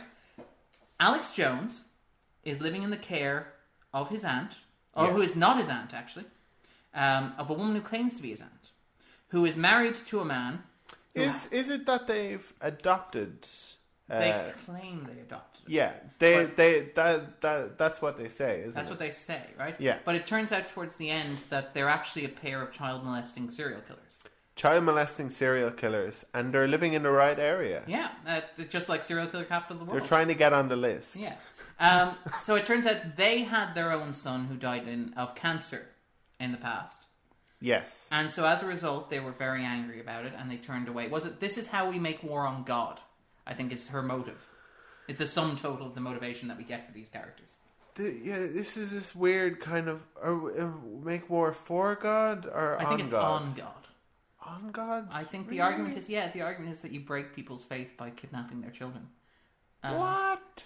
Yeah, I, I, again, this is one of those things where I'm not sure the film Uh, earns what it's trying to do. yeah i've I, like a, a, a lot of yeah a lot of this stuff did did i suppose yeah you you don't want it like so fleshed out i think if if if it had been a movie if she had been in the movie as the serial killer child molester um, for the entire movie um, then maybe we would have kind of figured it out but it's it's only very yeah briefly i didn't even get all of that stuff i was No. like Yeah, it- it's they're- the final ten minutes, if even. Yeah. where she goes full child molester serial killer. She does. She really does. So basically, how this happened is she's played by Melissa Leo. Yes. Um, her Who I thought was in old person makeup. Um, turns out she was just not a spring chicken. did, uh, yeah, I, th- I think it was uh, may- may- maybe more down to what she was. Uh, What she was wearing. yes. Because she's dressed in the most stereotypical old woman clothes imaginable. Yeah. It's like a dowdy sweater and these big horn rimmed glasses and Yes, stuff. yeah, and she's yeah. always making tea or offering tea. yeah. Um, Seems like a lovely old lady. she really does. Until you realize that she's somebody suspiciously famous who hasn't been given anything to do in the movie yet. At Yeah. which point you're like, yep, that's it, that's our killer. But it turns out, so she and her husband, dead kid, cancer, lost faith, decide to kidnap and abduct children. Now, wait for this, right? This is how everything ties its way back, right? yes. So they kidnapped Alex Jones when he was a kid. He's brain damaged now. Um, they abused the man who Jake Gyllenhaal arrested for um, kis- for buying children's clothes and covering them in blood Oh. and uh, putting them in tanks with snakes. He was reenacting the trauma or something like that. Is this all stuff that you've uh, gotten out of research, or is this stuff that you got from watching I the got movie? from watching the movie. My God, so much of Keep- this was keep- over my head. Keep in mind, I watched it twice. All right. Okay, yeah. All right. So he is. Um, so he's a former victim, and he's reenacting the trauma. Right, yeah. It's a very strange way to reenact the trauma, because he like sneaks into people's houses as well and steals. That's children's maybe clothes. why he kills himself. Yes, that might be why he kills himself. We're sorry about being so Okay, light about it earlier. Now, now it makes sense. Okay. Um, but yeah, so the idea is, and then hold on, even further back, the body that Jake Gyllenhaal found in the basement belonging to the pedophile priest who had confessed to murdering sixteen. there are a lot of kids- pedophiles in this movie. Yeah, turns out to be the husband of Melissa Leo. So everything is all Yes. neatly connected. Melissa Leo is not aware of where her husband is Yeah, either. she, he just wandered off as far as she's concerned. yeah. Uh, so she's like, I gotta, I gotta kill these kids myself now. She actually says it's very tough killing them myself. Yeah. Um, so what eventually happens is one of the kids escapes. It's unclear exactly how. Um, I think she suggests that it's because she wasn't as good at it without her husband being there. Yeah. Um, so one of the kids gets out. That They cruise, they they they were all drinking no go juice. that's it, and it's all heavily drugged or whatever. Yeah, Um, she- she she was very nice to mix it with Pepsi. yeah. You imagine you just stick it in a syringe and sort of do it that way. Yeah. Um, but so Hugh Jackman clues in that obviously this is the way to this is where it is. He goes out to visit her by himself, Yes. without any police officers, without And is- letting anybody know where he's going. His his character in the movie is a very bad actor. 'Cause he, he turns up at the house and it's like, "Hello, I would like to fix your swing door here. I have some tools. I am a carpenter. I'm a And I- carpenter." I, was thinking about this while my it was daughter like the was start of a porno. It was like- it really was. Yeah. And surprisingly, Melissa Leo was not taken in by this one bit. no, no, she she's like, yeah, yeah, come in, I trust you, And I've got a gun. and I've got a gun. Put up your Uh, hands. Yeah, the dowdy old lady that fools no one. Yeah, fools yeah. everyone. But uh, yeah, so basically, and then she does this thing, and again, we're talking about how this, Because you, you Jackman at this point seems to have figured out um, what was happening. what was happening. Doesn't tell the police, just runs off. no, he just sort of deals with it himself as is his way. Yeah. and again, doesn't have time along the way to come up with a plausible improv either. no, It's like, no, no, I'm a carpenter. I'll fix things. yeah, yeah, exactly. That's probably what I would have done. I would have been running, running to like because I'm running away from the police and to Save the- your to daughter. save my daughter. So I'm like, I can't. Yeah, I, I don't can't have stop time and to think stop about and this. come up with a Need to proper story. wing it somehow. Yeah. What do I have here? I have tools. Okay, I'm if my going over profession- to swing to the swing door to to to fix it. Yeah. and I'm going to say. Um, I'm fixing your swing door. Do I need to prepare this in the mirror or something? I don't have time. Okay. No. Uh, We'll go- I we'll go don't- with this. Oh, We'll gosh. There's add a lot it. of traffic this time of day. Yeah. Well, we'll play it by ear. Um, but yeah, so she kidnaps him, and this is like we were talking about how there are points where prisoners very clearly just emulate lots of earlier serial killer films. Like, so for example, when Jake Gyllenhaal lands in the priest's basement, right? Have you seen Right. Zodiac? Yes. Did that remind you of the sequence in Zodiac where he goes down to the, where the guy's like, "Come down, I've got some great stuff here about the Zodiac serial killer. You should have a look in my creepy basement." And Jake Gyllenhaal goes down, and the camera sort of follows That's him really. one of creepily. the advantages that Americans and perhaps Canadians have is that they have these huge storage huge space. cellars in their houses That they can where fill with creepy where stuff. yeah where they can um, have all sorts of creepy stuff and it really it it's it's it's a rich vein Of for sort of horror. movies yeah. yeah yeah. Irish horror doesn't really have a similar sort of follow me into the hot press, yeah um, which isn't nearly as effective.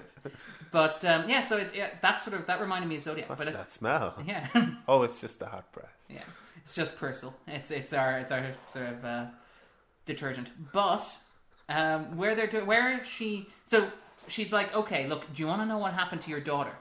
just just just go over to the hot press and turn on the immersion And now you're complicit in torturing Paul Dano. Yeah.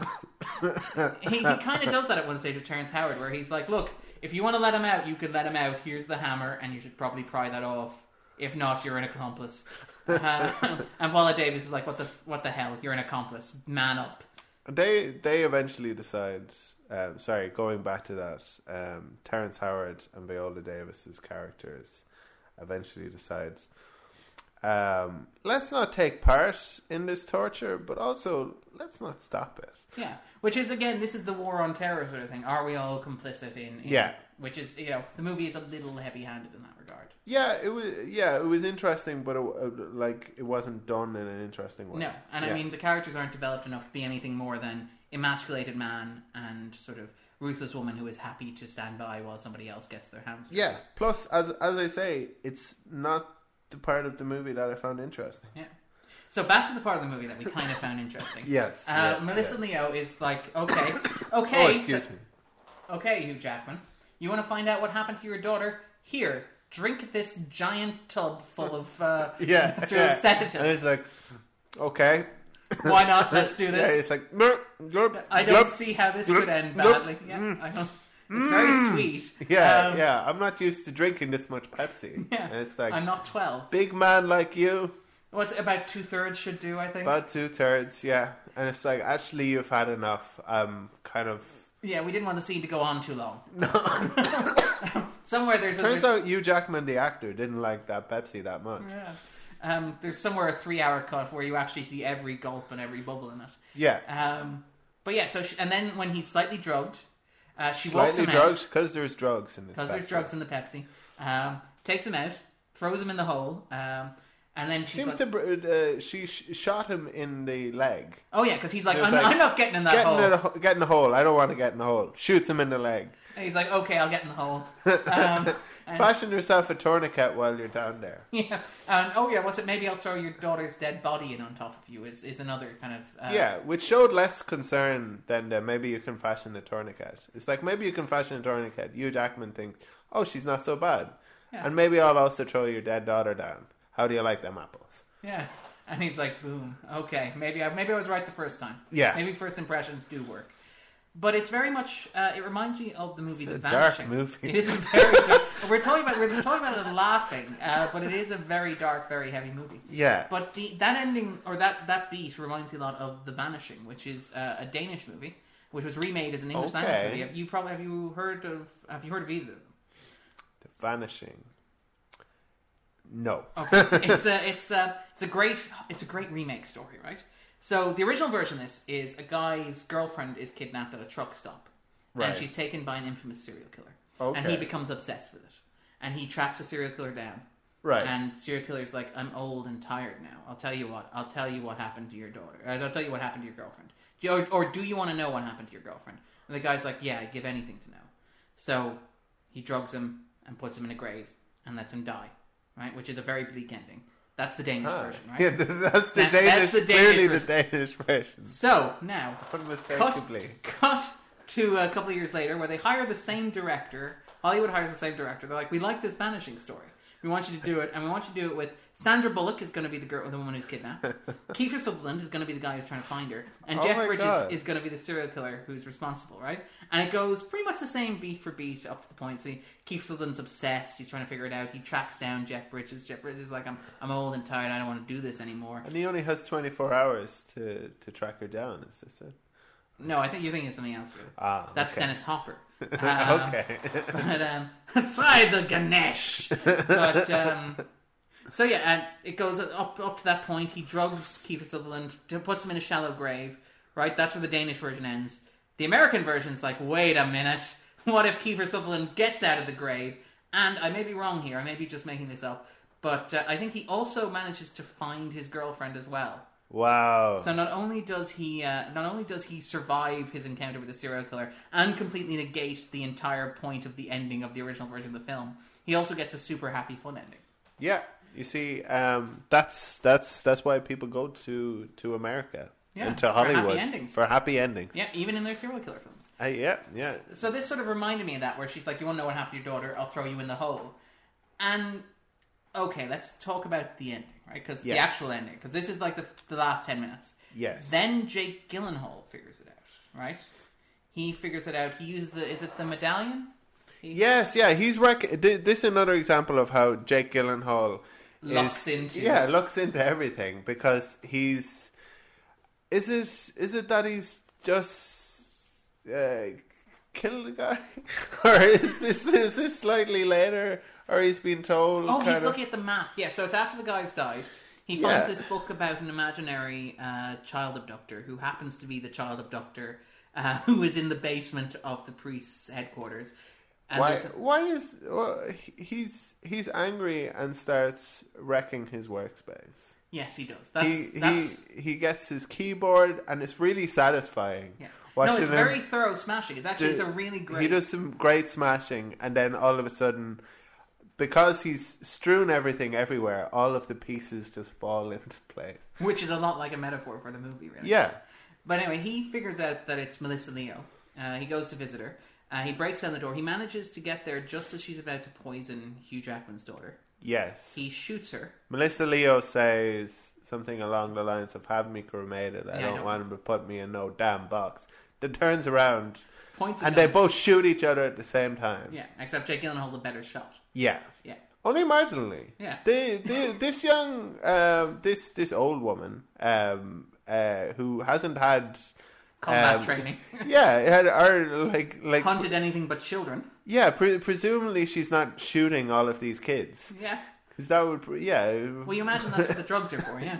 exactly, exactly. And the, like the grave in the backyard, the uh, yeah, yeah, yeah. I and she, her, her modus operandi seems to be drugging these kids. and then throwing them down a hole to die. Yeah, yeah. So, um, yeah, and poisoning them. Yeah, this is a dark, Dark movie. movie. so she manages to shoot Jake Gyllenhaal. Jake Gyllenhaal intervenes. Uh, sorry, he kills her. Shoots him in the head, No, she shoots him in the shoulder. in the shoulder. Yeah. Okay. Yeah, remember? And then he sort of. So he manages to save the little girl and he drives her to the hospital. This is the He's, sequence. he's like all bandaged around the head, isn't he? Oh, maybe she wings him in the head then. I feel like she wings him in the head. Alright. Yeah, It I has don't- been a little while since we watched this It movie. in case has it's been not- a little while. Like Yeah. we said, it was four years ago. It was four years ago. Um, but yeah, so she she wings him. She's dead. He picks up the child and decides rather than calling for an ambulance to come and pick them up or to meet them somewhere halfway, he's going to single handedly drive her to a hospital through like rush hour traffic. I didn't know there Yeah. were that many cars in the small town that they There are lived in, cutbacks. Yeah. And he can't wait for the. the emergency services. No. Um, and it's a beautiful sequence. It's an absolutely stunning sequence. 'cause It's he's- gorgeous. he's yeah. And, wigging it, out. and it's very tense. Cause, And, and you're like, at that point, you're like, oh, the, the daughter is alive. And, and then you're thinking, okay, movie's going to end with this horrible car crash. Yeah, that would Some, be a bit of at a least swerve. somebody's going to die. Yeah, odds are somebody's going to die. Yeah. Uh, meanwhile, Hugh Jackman is still buried in the hole uh, Yes. out her backyard. Yeah. Um, but yeah, so Jake Gyllenhaal drives, rescues the kid, and they go back to her place and they're excavating it. And the final shot of the film uh, is Jake Gyllenhaal by himself at the site, listening to the wind and hearing the sound of Hugh Jackman uh, using his daughter's emergency whistle. And you're kind of like, did he hear that, or does he think it's just the wind? Is he going to save Hugh Jackman or not? And then cut to black, prisoners. Yeah. Yeah. So, what did we think of that? Um, what did I think of the the very ending? The very well, okay, the ending or the very ending. I don't know why the why it was necessary that they. oh, Well, I suppose if they had found Hugh Jackman at the same time, there maybe wouldn't have been that much whole yeah that that whole scene where he's like driving and kind of um yeah there, there- there it, he had to he had to rescue the child immediately and make his way immediately from there to to the hospital. Well, here here's the thing, right? So I I can understand why you would do that logically, right? So Yeah. Hugh Jackman has just spent the entire movie torturing a man with the mentality of a ten year old, right? It is very easy to look at the film and to think that the film might take his side. No, no, but as in like because he he tortures the kid, and it turns out while the kid himself is not directly involved, that torture ties back to the actual abduction of his child and leads into the woman who kidnapped his child. So there is a, a logic you could say where the film is sort of half endorsing what Hugh Jackman does. Yeah, if you strain a bit, right? I think so. So I think having him land in the hole where he dies, or where there's a possibility of him dying completely forgotten and, and uncared about, Right. kind of makes it clear that the film is coming down sort of hard. Actually, Yeah. torturing people with the mental age of a 10 year old is not a good Yeah, thing. it feels like he's gotten his comeuppance. Yes. Uh, if you want to phrase it that harsh. Um, well, yeah. He, I mean, I don't know. Um, he's he's messed around, kind of um, he's he's he's gone outside of the law to try and exact his own sort of a just, justice, and now he is um, facing um, Melissa Leo's character's own form of justice Yeah. in a in a if if we take it that everyone is making up their own version of right and wrong, then um, you just kind of have to live by the sword and die by the sword. Yeah. But no, no, he, No, no, he's no. he's fine. Or he possibly is fine. You don't know if Jake Gyllenhaal finds him.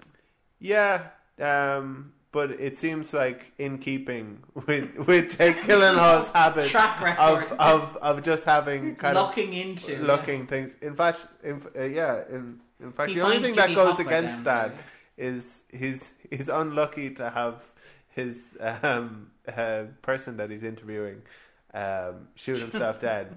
Fortunately, there aren't very many cops in that town, and he still has it's to not work. like they can fire him. Yeah. Yeah, yeah. You have That's- to imagine that's- that was the meeting. that's probably another reason why they don't find Hugh Jackman straight away. It's like we have to fall Paul, find Paul Dano first.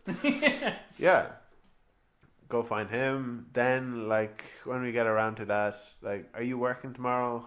Uh, Somebody's got to pick up all those snakes from the creepy serial killer You- pretender dude, right? yeah, yeah. You're you're And we should you're probably working follow- five to eleven tomorrow. Actually, Yeah. I have to go at ten. Probably, probably file the paperwork on that priest dude. Yeah, we're going to need some help with this. It's a good thing we've got lots and lots and lots of news reporters. Not that many police. But an entire car park full of newspaper reporters. Yes. Um, well, here's the thing, right? So apparently, while they were writing the script, right, the script was generally allowed through quite easily, according to um, the- I'm just going to cough off Mike for a second. Okay, give me a sec. According to scriptwriter Aaron uh, Gazakowski, the script was allowed rel- through relatively easy. There were very few studio changes and notes. Right. Here's something. Mark Wahlberg. Mark uh, Wahlberg. Mark Wahlberg was originally attached to play the role of Keller, Really? and he was a big fan of the script. Um, so I there's, wonder if he would have been better. there's a question. Well, I think he would have sold the anger a lot better than Yeah, he like um yeah, I didn't I didn't I didn't believe um Hugh Jackman. Hugh was Jackman. that anger. Yeah. I don't feel yeah. I fe- I feel like Mark Wahlberg probably has locked somebody up in his house and tortured them. Or blinded somebody, which he actually has done. Um, not Yes, really- yeah. So, Hey, I mean- Mark Wahlberg, if you're listening. We'd love to have you on the podcast. No, no, screw you, Mark Wahlberg. But anyway, one of the things that they That's did, going to ruin his day. that Sorry. is going to ruin his day. I mean, are we apologizing for that? Ah, Um, one of the things that did need some uh, some resistance was the ending. Actually, um, the original the ending that shows up in the film was the ending as as written originally, but the studio did insist on filming a version of the ending where they moved the car and Jake Gyllenhaal definitely found him. Uh, but they decided that that didn't work quite as well. Uh, nobody wanted, nobody involved in the film actually wanted to do it, but it was something that was done just in case they needed it down the line. Right. Uh, and it turns out that uh, that they're actually the producers sort of stood by and said, "Yeah, that, that's good enough as is." I think it's I think it's better. Like I'm not a, I'm not a huge fan of sort of ambiguous endings for the sake of ambiguous endings, but like I think if you're doing it, I think Prisoner sort of commits to it in its sort of crazy logic sort of way. They didn't do any version then where it um it just had it left that that you're like, oh, I guess he just died in that hole. Yeah, or, where- or they could have an ending where where where Keller Keller Dover is just shouting up, "Sorry, Abby, get me out of here!" And nobody can hear him. Yeah, and Jake Gyllenhaal's like, "Look, I've been working straight for like five weeks on this case." Yeah. Uh, we're not entirely sure. It's at least a week because it's they talk about the daughter being gone for six days, about halfway through.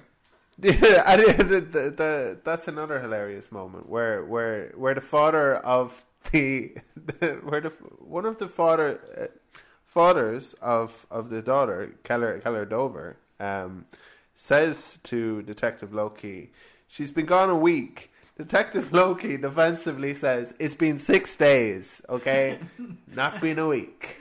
Let's be clear here. Yeah, let's be clear here. Six days, okay. And you're like, Stop breaking my balls. yeah. Again, like Loki is Loki's great. I would actually like, I wouldn't mind like a weird prisoner sort of franchise where like Loki is the continuing character. Yes. Kind of like you know, like Morgan Freeman did, like Kiss the Girls and Along Came a Spider, where he was, um, where he was that guy who was then played by Tyler Perry. Uh, what's his name? Really? He was, yeah, but he was, uh, but they're basically they're they're a serial killer sort of case or procedural format. I just Ah, love okay. for for a series of films where Loki sort of wanders into a series of interconnected, uh, occult imagery ridden, heavily Yeah. heavily themed. And throughout the thing, he's not like. He's it- not- It's not established that he's like an expert in the occult and anything. He's just like, what is this nonsense? Yeah, yeah. He's, he's just like, look, it's a pentagram. Yeah. Yeah. Yeah. It's like there's something to this. Hey, you have a look at this. Yeah. It's a load of crap, Loki. Yeah. What do you want from me? Um, but yeah, so no, that was so. What did you make of the film at all? Now that we've sort of we've talked pretty much through it, not scene by scene, but sort of thread by thread almost. um, I thought the the whole we haven't talked about much about it, but the whole torture thing was um, I I didn't find it interesting. Yeah, Yeah, and and it it it went throughout the whole movie. So it was like this thing. After like about forty minutes, You keep coming he back. he has Paul Dano, and nothing's really happening. He's he's he's torturing him. He's punching him loads, and like as as he goes on punching him, he goes from being bloody to being all like kind of swollen up. And there's Three some hours great of makeup. special effects makeup three hours of makeup. fantastic special effects makeup. But it's like, okay, he he looks worse now. Now I get- I get it, yeah. Now he's in a box, um, and, you this can is- only see a bit of him. Yeah, this is what I was talking about when I talked about his right eye giving a great performance. Yeah, yeah, All you see of Paul Dano for the second half of the film is his right eye. yeah. But I, I, I, I really did think Paul Dano was good in this movie. Hmm. Well, I mean, here, here's the thing, right? So, um, have you seen Sicario? Sicaro, no, I have not. Okay, so like it, it's Villeneuve's sort of filmography, right? So he Right. sort of and he's dealing with these war on terror sort of themes and this idea of uh, cycles of violence Oh. and culture and all this sort of stuff. Is this kind of about rendition? Yes, and about uh, but it's about cartels rather than explicitly about the war on terror. Oh, okay, right. Um, and I think, and this is this is probably going to be a controversial opinion because I think the consensus with him seems Go to be for that- it, do it. yeah, I know. That, that, that Incendies, which was the film that he made before Enemy and before Prisoners, is his strongest film. Um, Right. And it sort of hits on these same ideas. It's about a mother who um, sends her children to the Middle East to find her long lost son. Um, and it turns out, and we'll, we'll talk about it if we land on that, that podcast, but there's a huge, huge contrivance at the center of the film that sort of makes all the little contrivances in Prisoners look like they're, they're small fry. Right. And I think that as as Villeneuve sort of evolves as a filmmaker, um, he's sort of his he's scaling down on those contrivances. So like Incendies is more contrived than Prisoners, and Prisoners is pretty contrived. And then sort of one step on from that is Sicario, which deals with many of the same themes, but is even less contrived. You know, Right. it's still a little contrived Okay. and you have like you have the same torture bits, but you have like there's one scene, and it's excruciating to watch. But it's one it's one scene, and he makes the point. He gets in, and he gets out. In Prisoners, he just sort of dwells on it. It it goes on so long, keeps coming back to it. It's a Nothing has two and changed. a half hour film. Nothing has changed. Yeah. Still have this guy. They're torturing him. Torture's still wrong. Yeah, torture's still wrong. Still Still, wrong. doing it. Yeah. The- Just in case you're clear, still wrong. Just Yeah. yeah. Uh, oh look, there's Loki for about five minutes. Still wrong. Yeah. No, I, I- yeah, like like uh, it. Yeah, yeah. It the the the whole kind of, um, yeah. The the the torture aspect of the movie where there's this guy that they have, um, seemed like a seemed like an interesting part of the movie when we saw the trailer and it seemed like It would the only- final act of the movie Yeah, was his maybe moment of desperation. yeah was maybe like that that he had finally cracked Yeah. and kidnapped this guy Yeah. and then there would presumably Absolute last resort. uh, yeah, and then there would like I imagined what it would be is that eventually the he would get something get something out of it fairly quickly, or else the police would intervene. Would Like, intervene. There's a scene where Loki arrives at the quickly. house while he's torturing Paul Dano.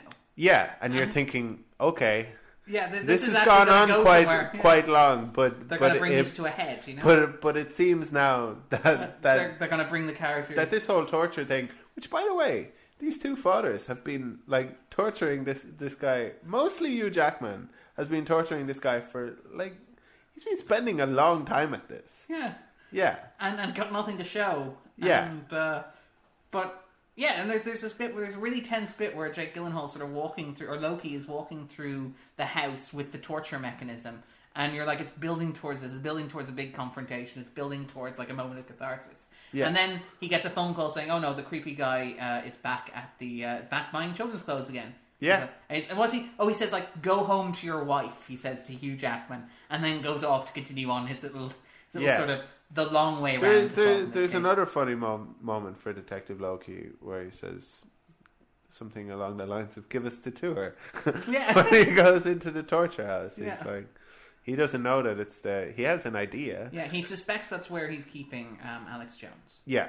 Um, because he's, he's, and in fairness, that's a bit of good detective work because he finds out that the property is near where he spotted Hugh Jackman when Hugh Jackman was pretending to be drunk. There's also this thing about Hugh Jackman's father. That's Yeah, just having like committed suicide. having committed suicide.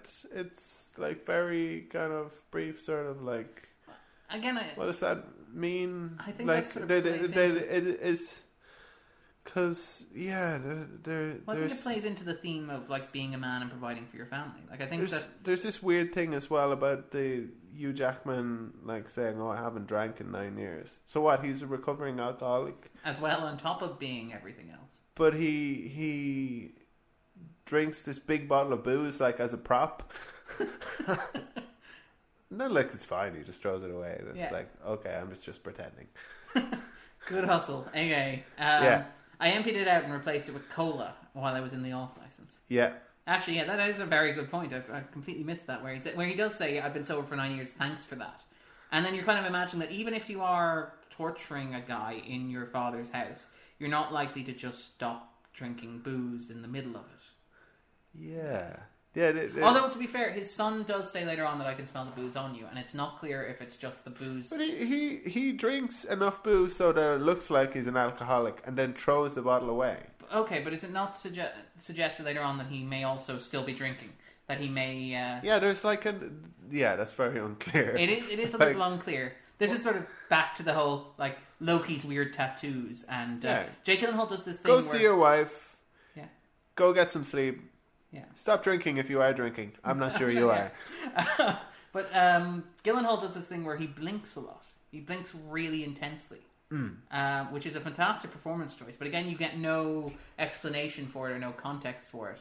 You're not sure if it's a stress thing, if it's a physiological Hmm. thing. I kind of I like that aspect of it, but there are points where the film just heaps too much on.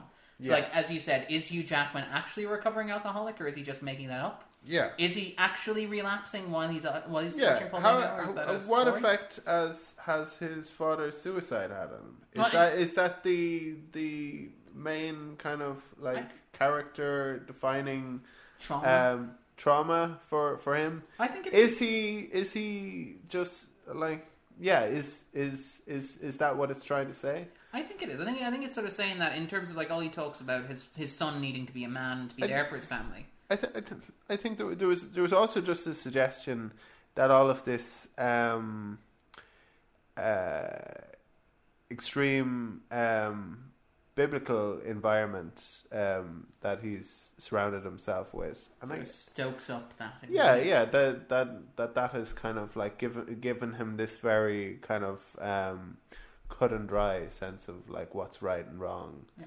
Um, yeah. And like I like I like those little ideas, but I don't think it quite I don't think it quite deserves it. So we No. should probably um I think we, sort of talk through. them, Yeah, so- I, I, f- I feel like we have. Um, go out and watch it. I would say. Um, it's, I, it's I, visually stunning. yeah, visually stunning. Some, some great performances. Some not great performances. Ah. Some, some, some dull stuff that the movie probably could have done without. Probably too long of a movie. Yeah, but it's got some great energy at certain points. and It's Yes. completely off the wall, which Yeah. I, I admire. As much as we may mock like Detective Loki's methods and his internal logic, Oh, I loved it. I loved it. I loved those aspects of the film Yeah. completely.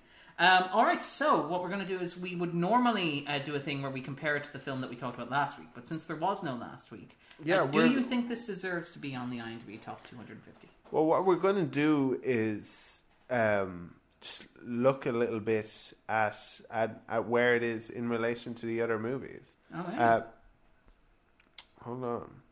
We're going to the fact machine. uh, To the or as, fact machine. Or as you kids call it, the internet. It isn't really a fact machine. Um, it is a misinformation machine. So that'll, that'll that'll give us some idea because like um I don't I don't know um how many how many movies would would, would I put above this movie? Does does it being what was it, two hundred and twenty eight? 226. Two hundred and twenty And pretty six. consistent, So it's so it's quite low, like in, in the scheme is. of the two hundred and fifty. So um But it's been it's been there for a while now. I I, I did a bit of Okay. research on this, um, and it's been there pretty much consistently since it was released. Um, Right. It's, it's always been bouncing around. Sometimes it's been at two two five. Sometimes what it's at I'm 225. finding is very s- s- what I find very surprising immediately looking at this list is Jaws is number 222. That would be um like of course that's on the IMDb 250. There are a lot of people who would feel that Jaws should be far higher. Yeah. I don't know if I'm one of those people necessarily. Mhm. Well, let's Um, let's take a look. Let's count from uh, two thirty up to say uh, two Yeah. two two, which is what we happen to have on screen coincidentally. So Fanny Alexander is two hundred and thirty. Fanny and Alexander. What what's 231 incidentally? Sorry. The, imi- Imitation oh, Game. the imitation game.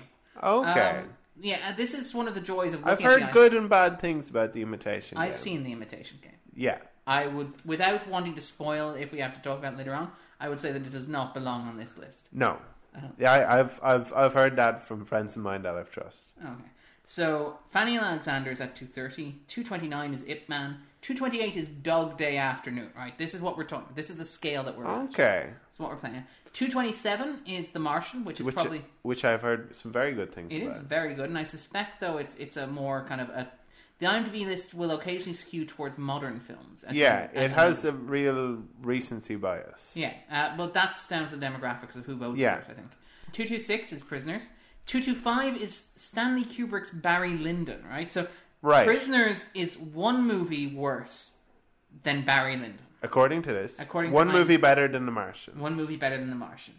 Uh, at 224 is The Battle of Algiers from 1966. 223 is La Haine. Uh, Jaws is 222. Infernal Affairs is 221.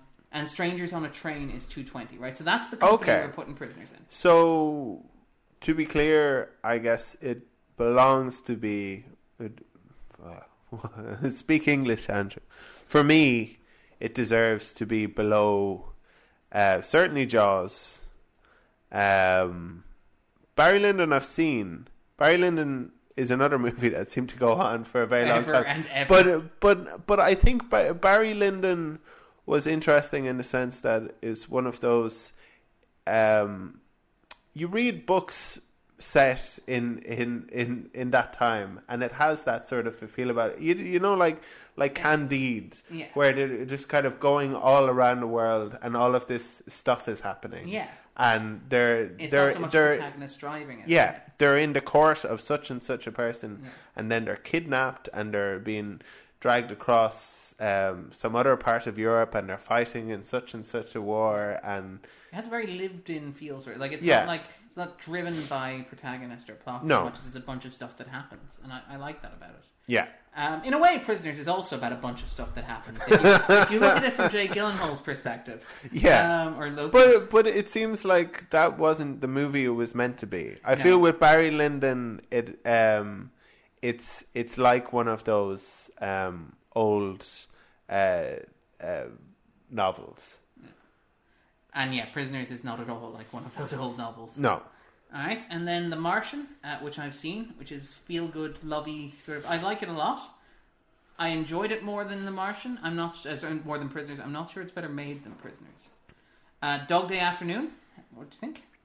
Dog Day Afternoon is funny enough a movie that I haven't seen the entirety of that I that I've that I've seen the beginning to, and for some reason, um, didn't get to see the entire thing.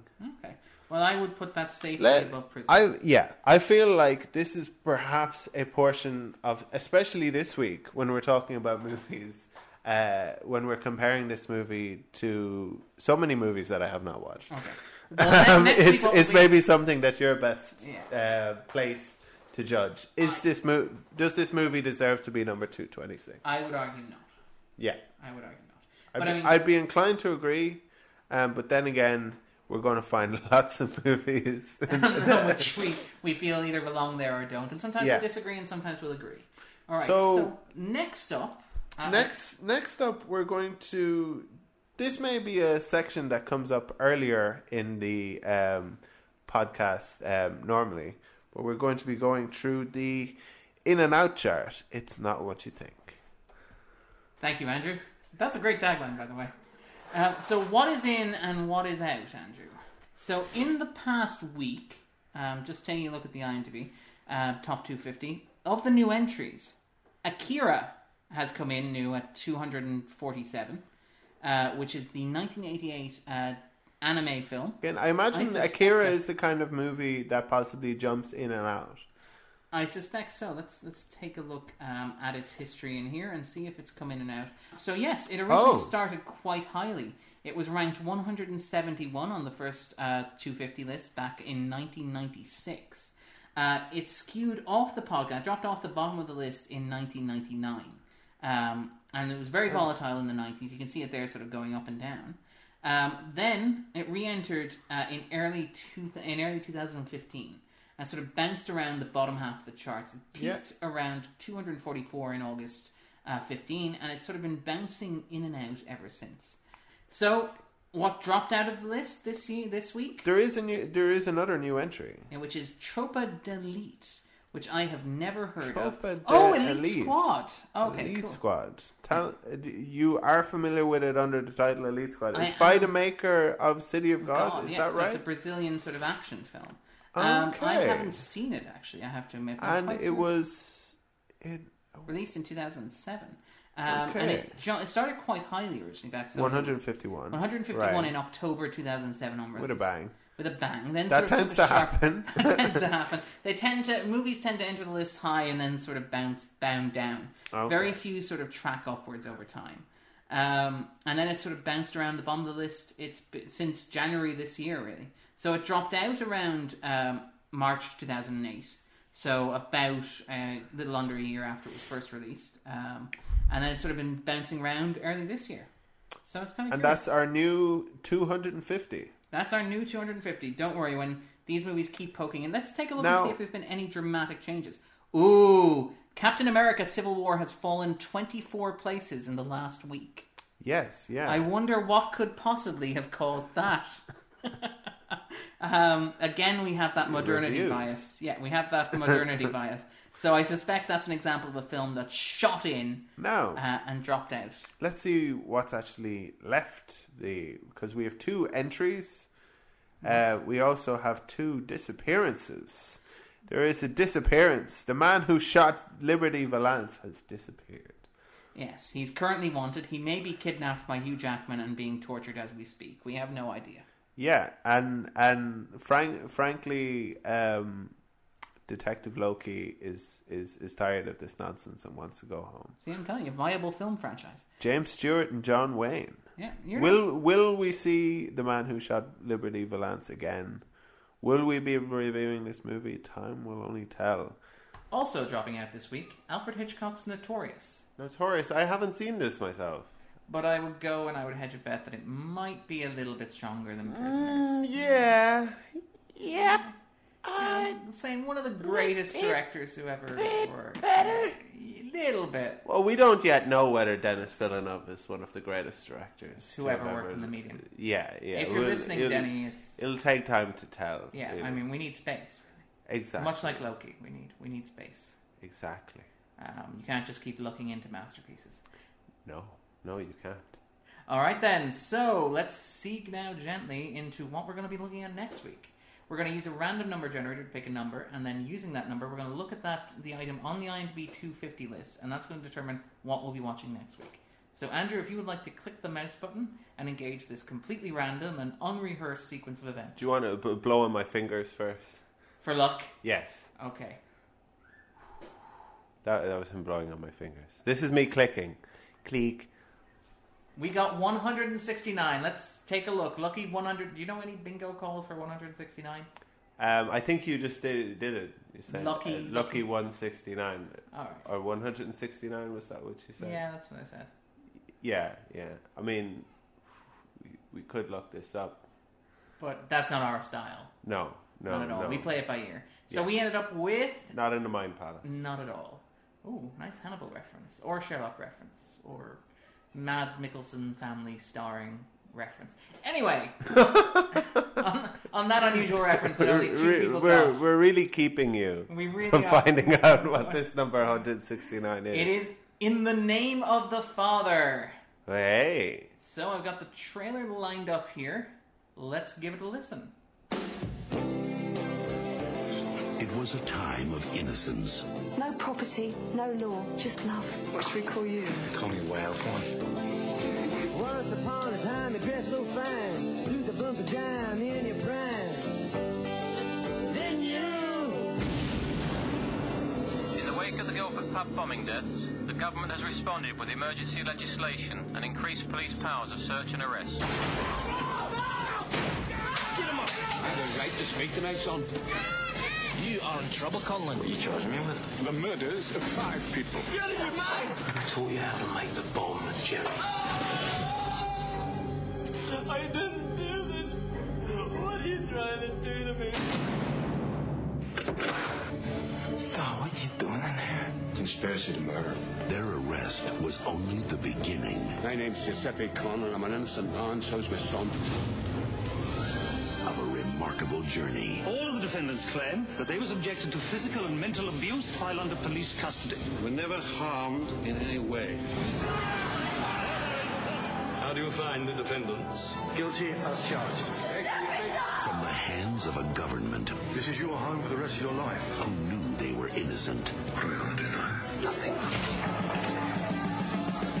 To the heart of a lawyer This conspiracy of silence has kept my client behind bars for 14 years. determined to prove it. They're as guilty as sin. In the name of justice. In the name of truth. In the name of love. In the name of the Father.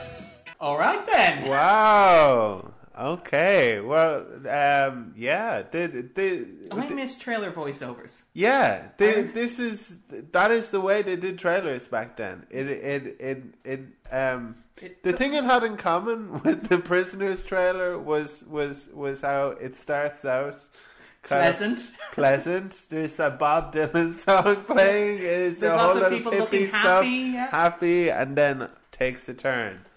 But then what what it didn't have in common was that it says this is the inspiring story of a lawyer, a father, a son.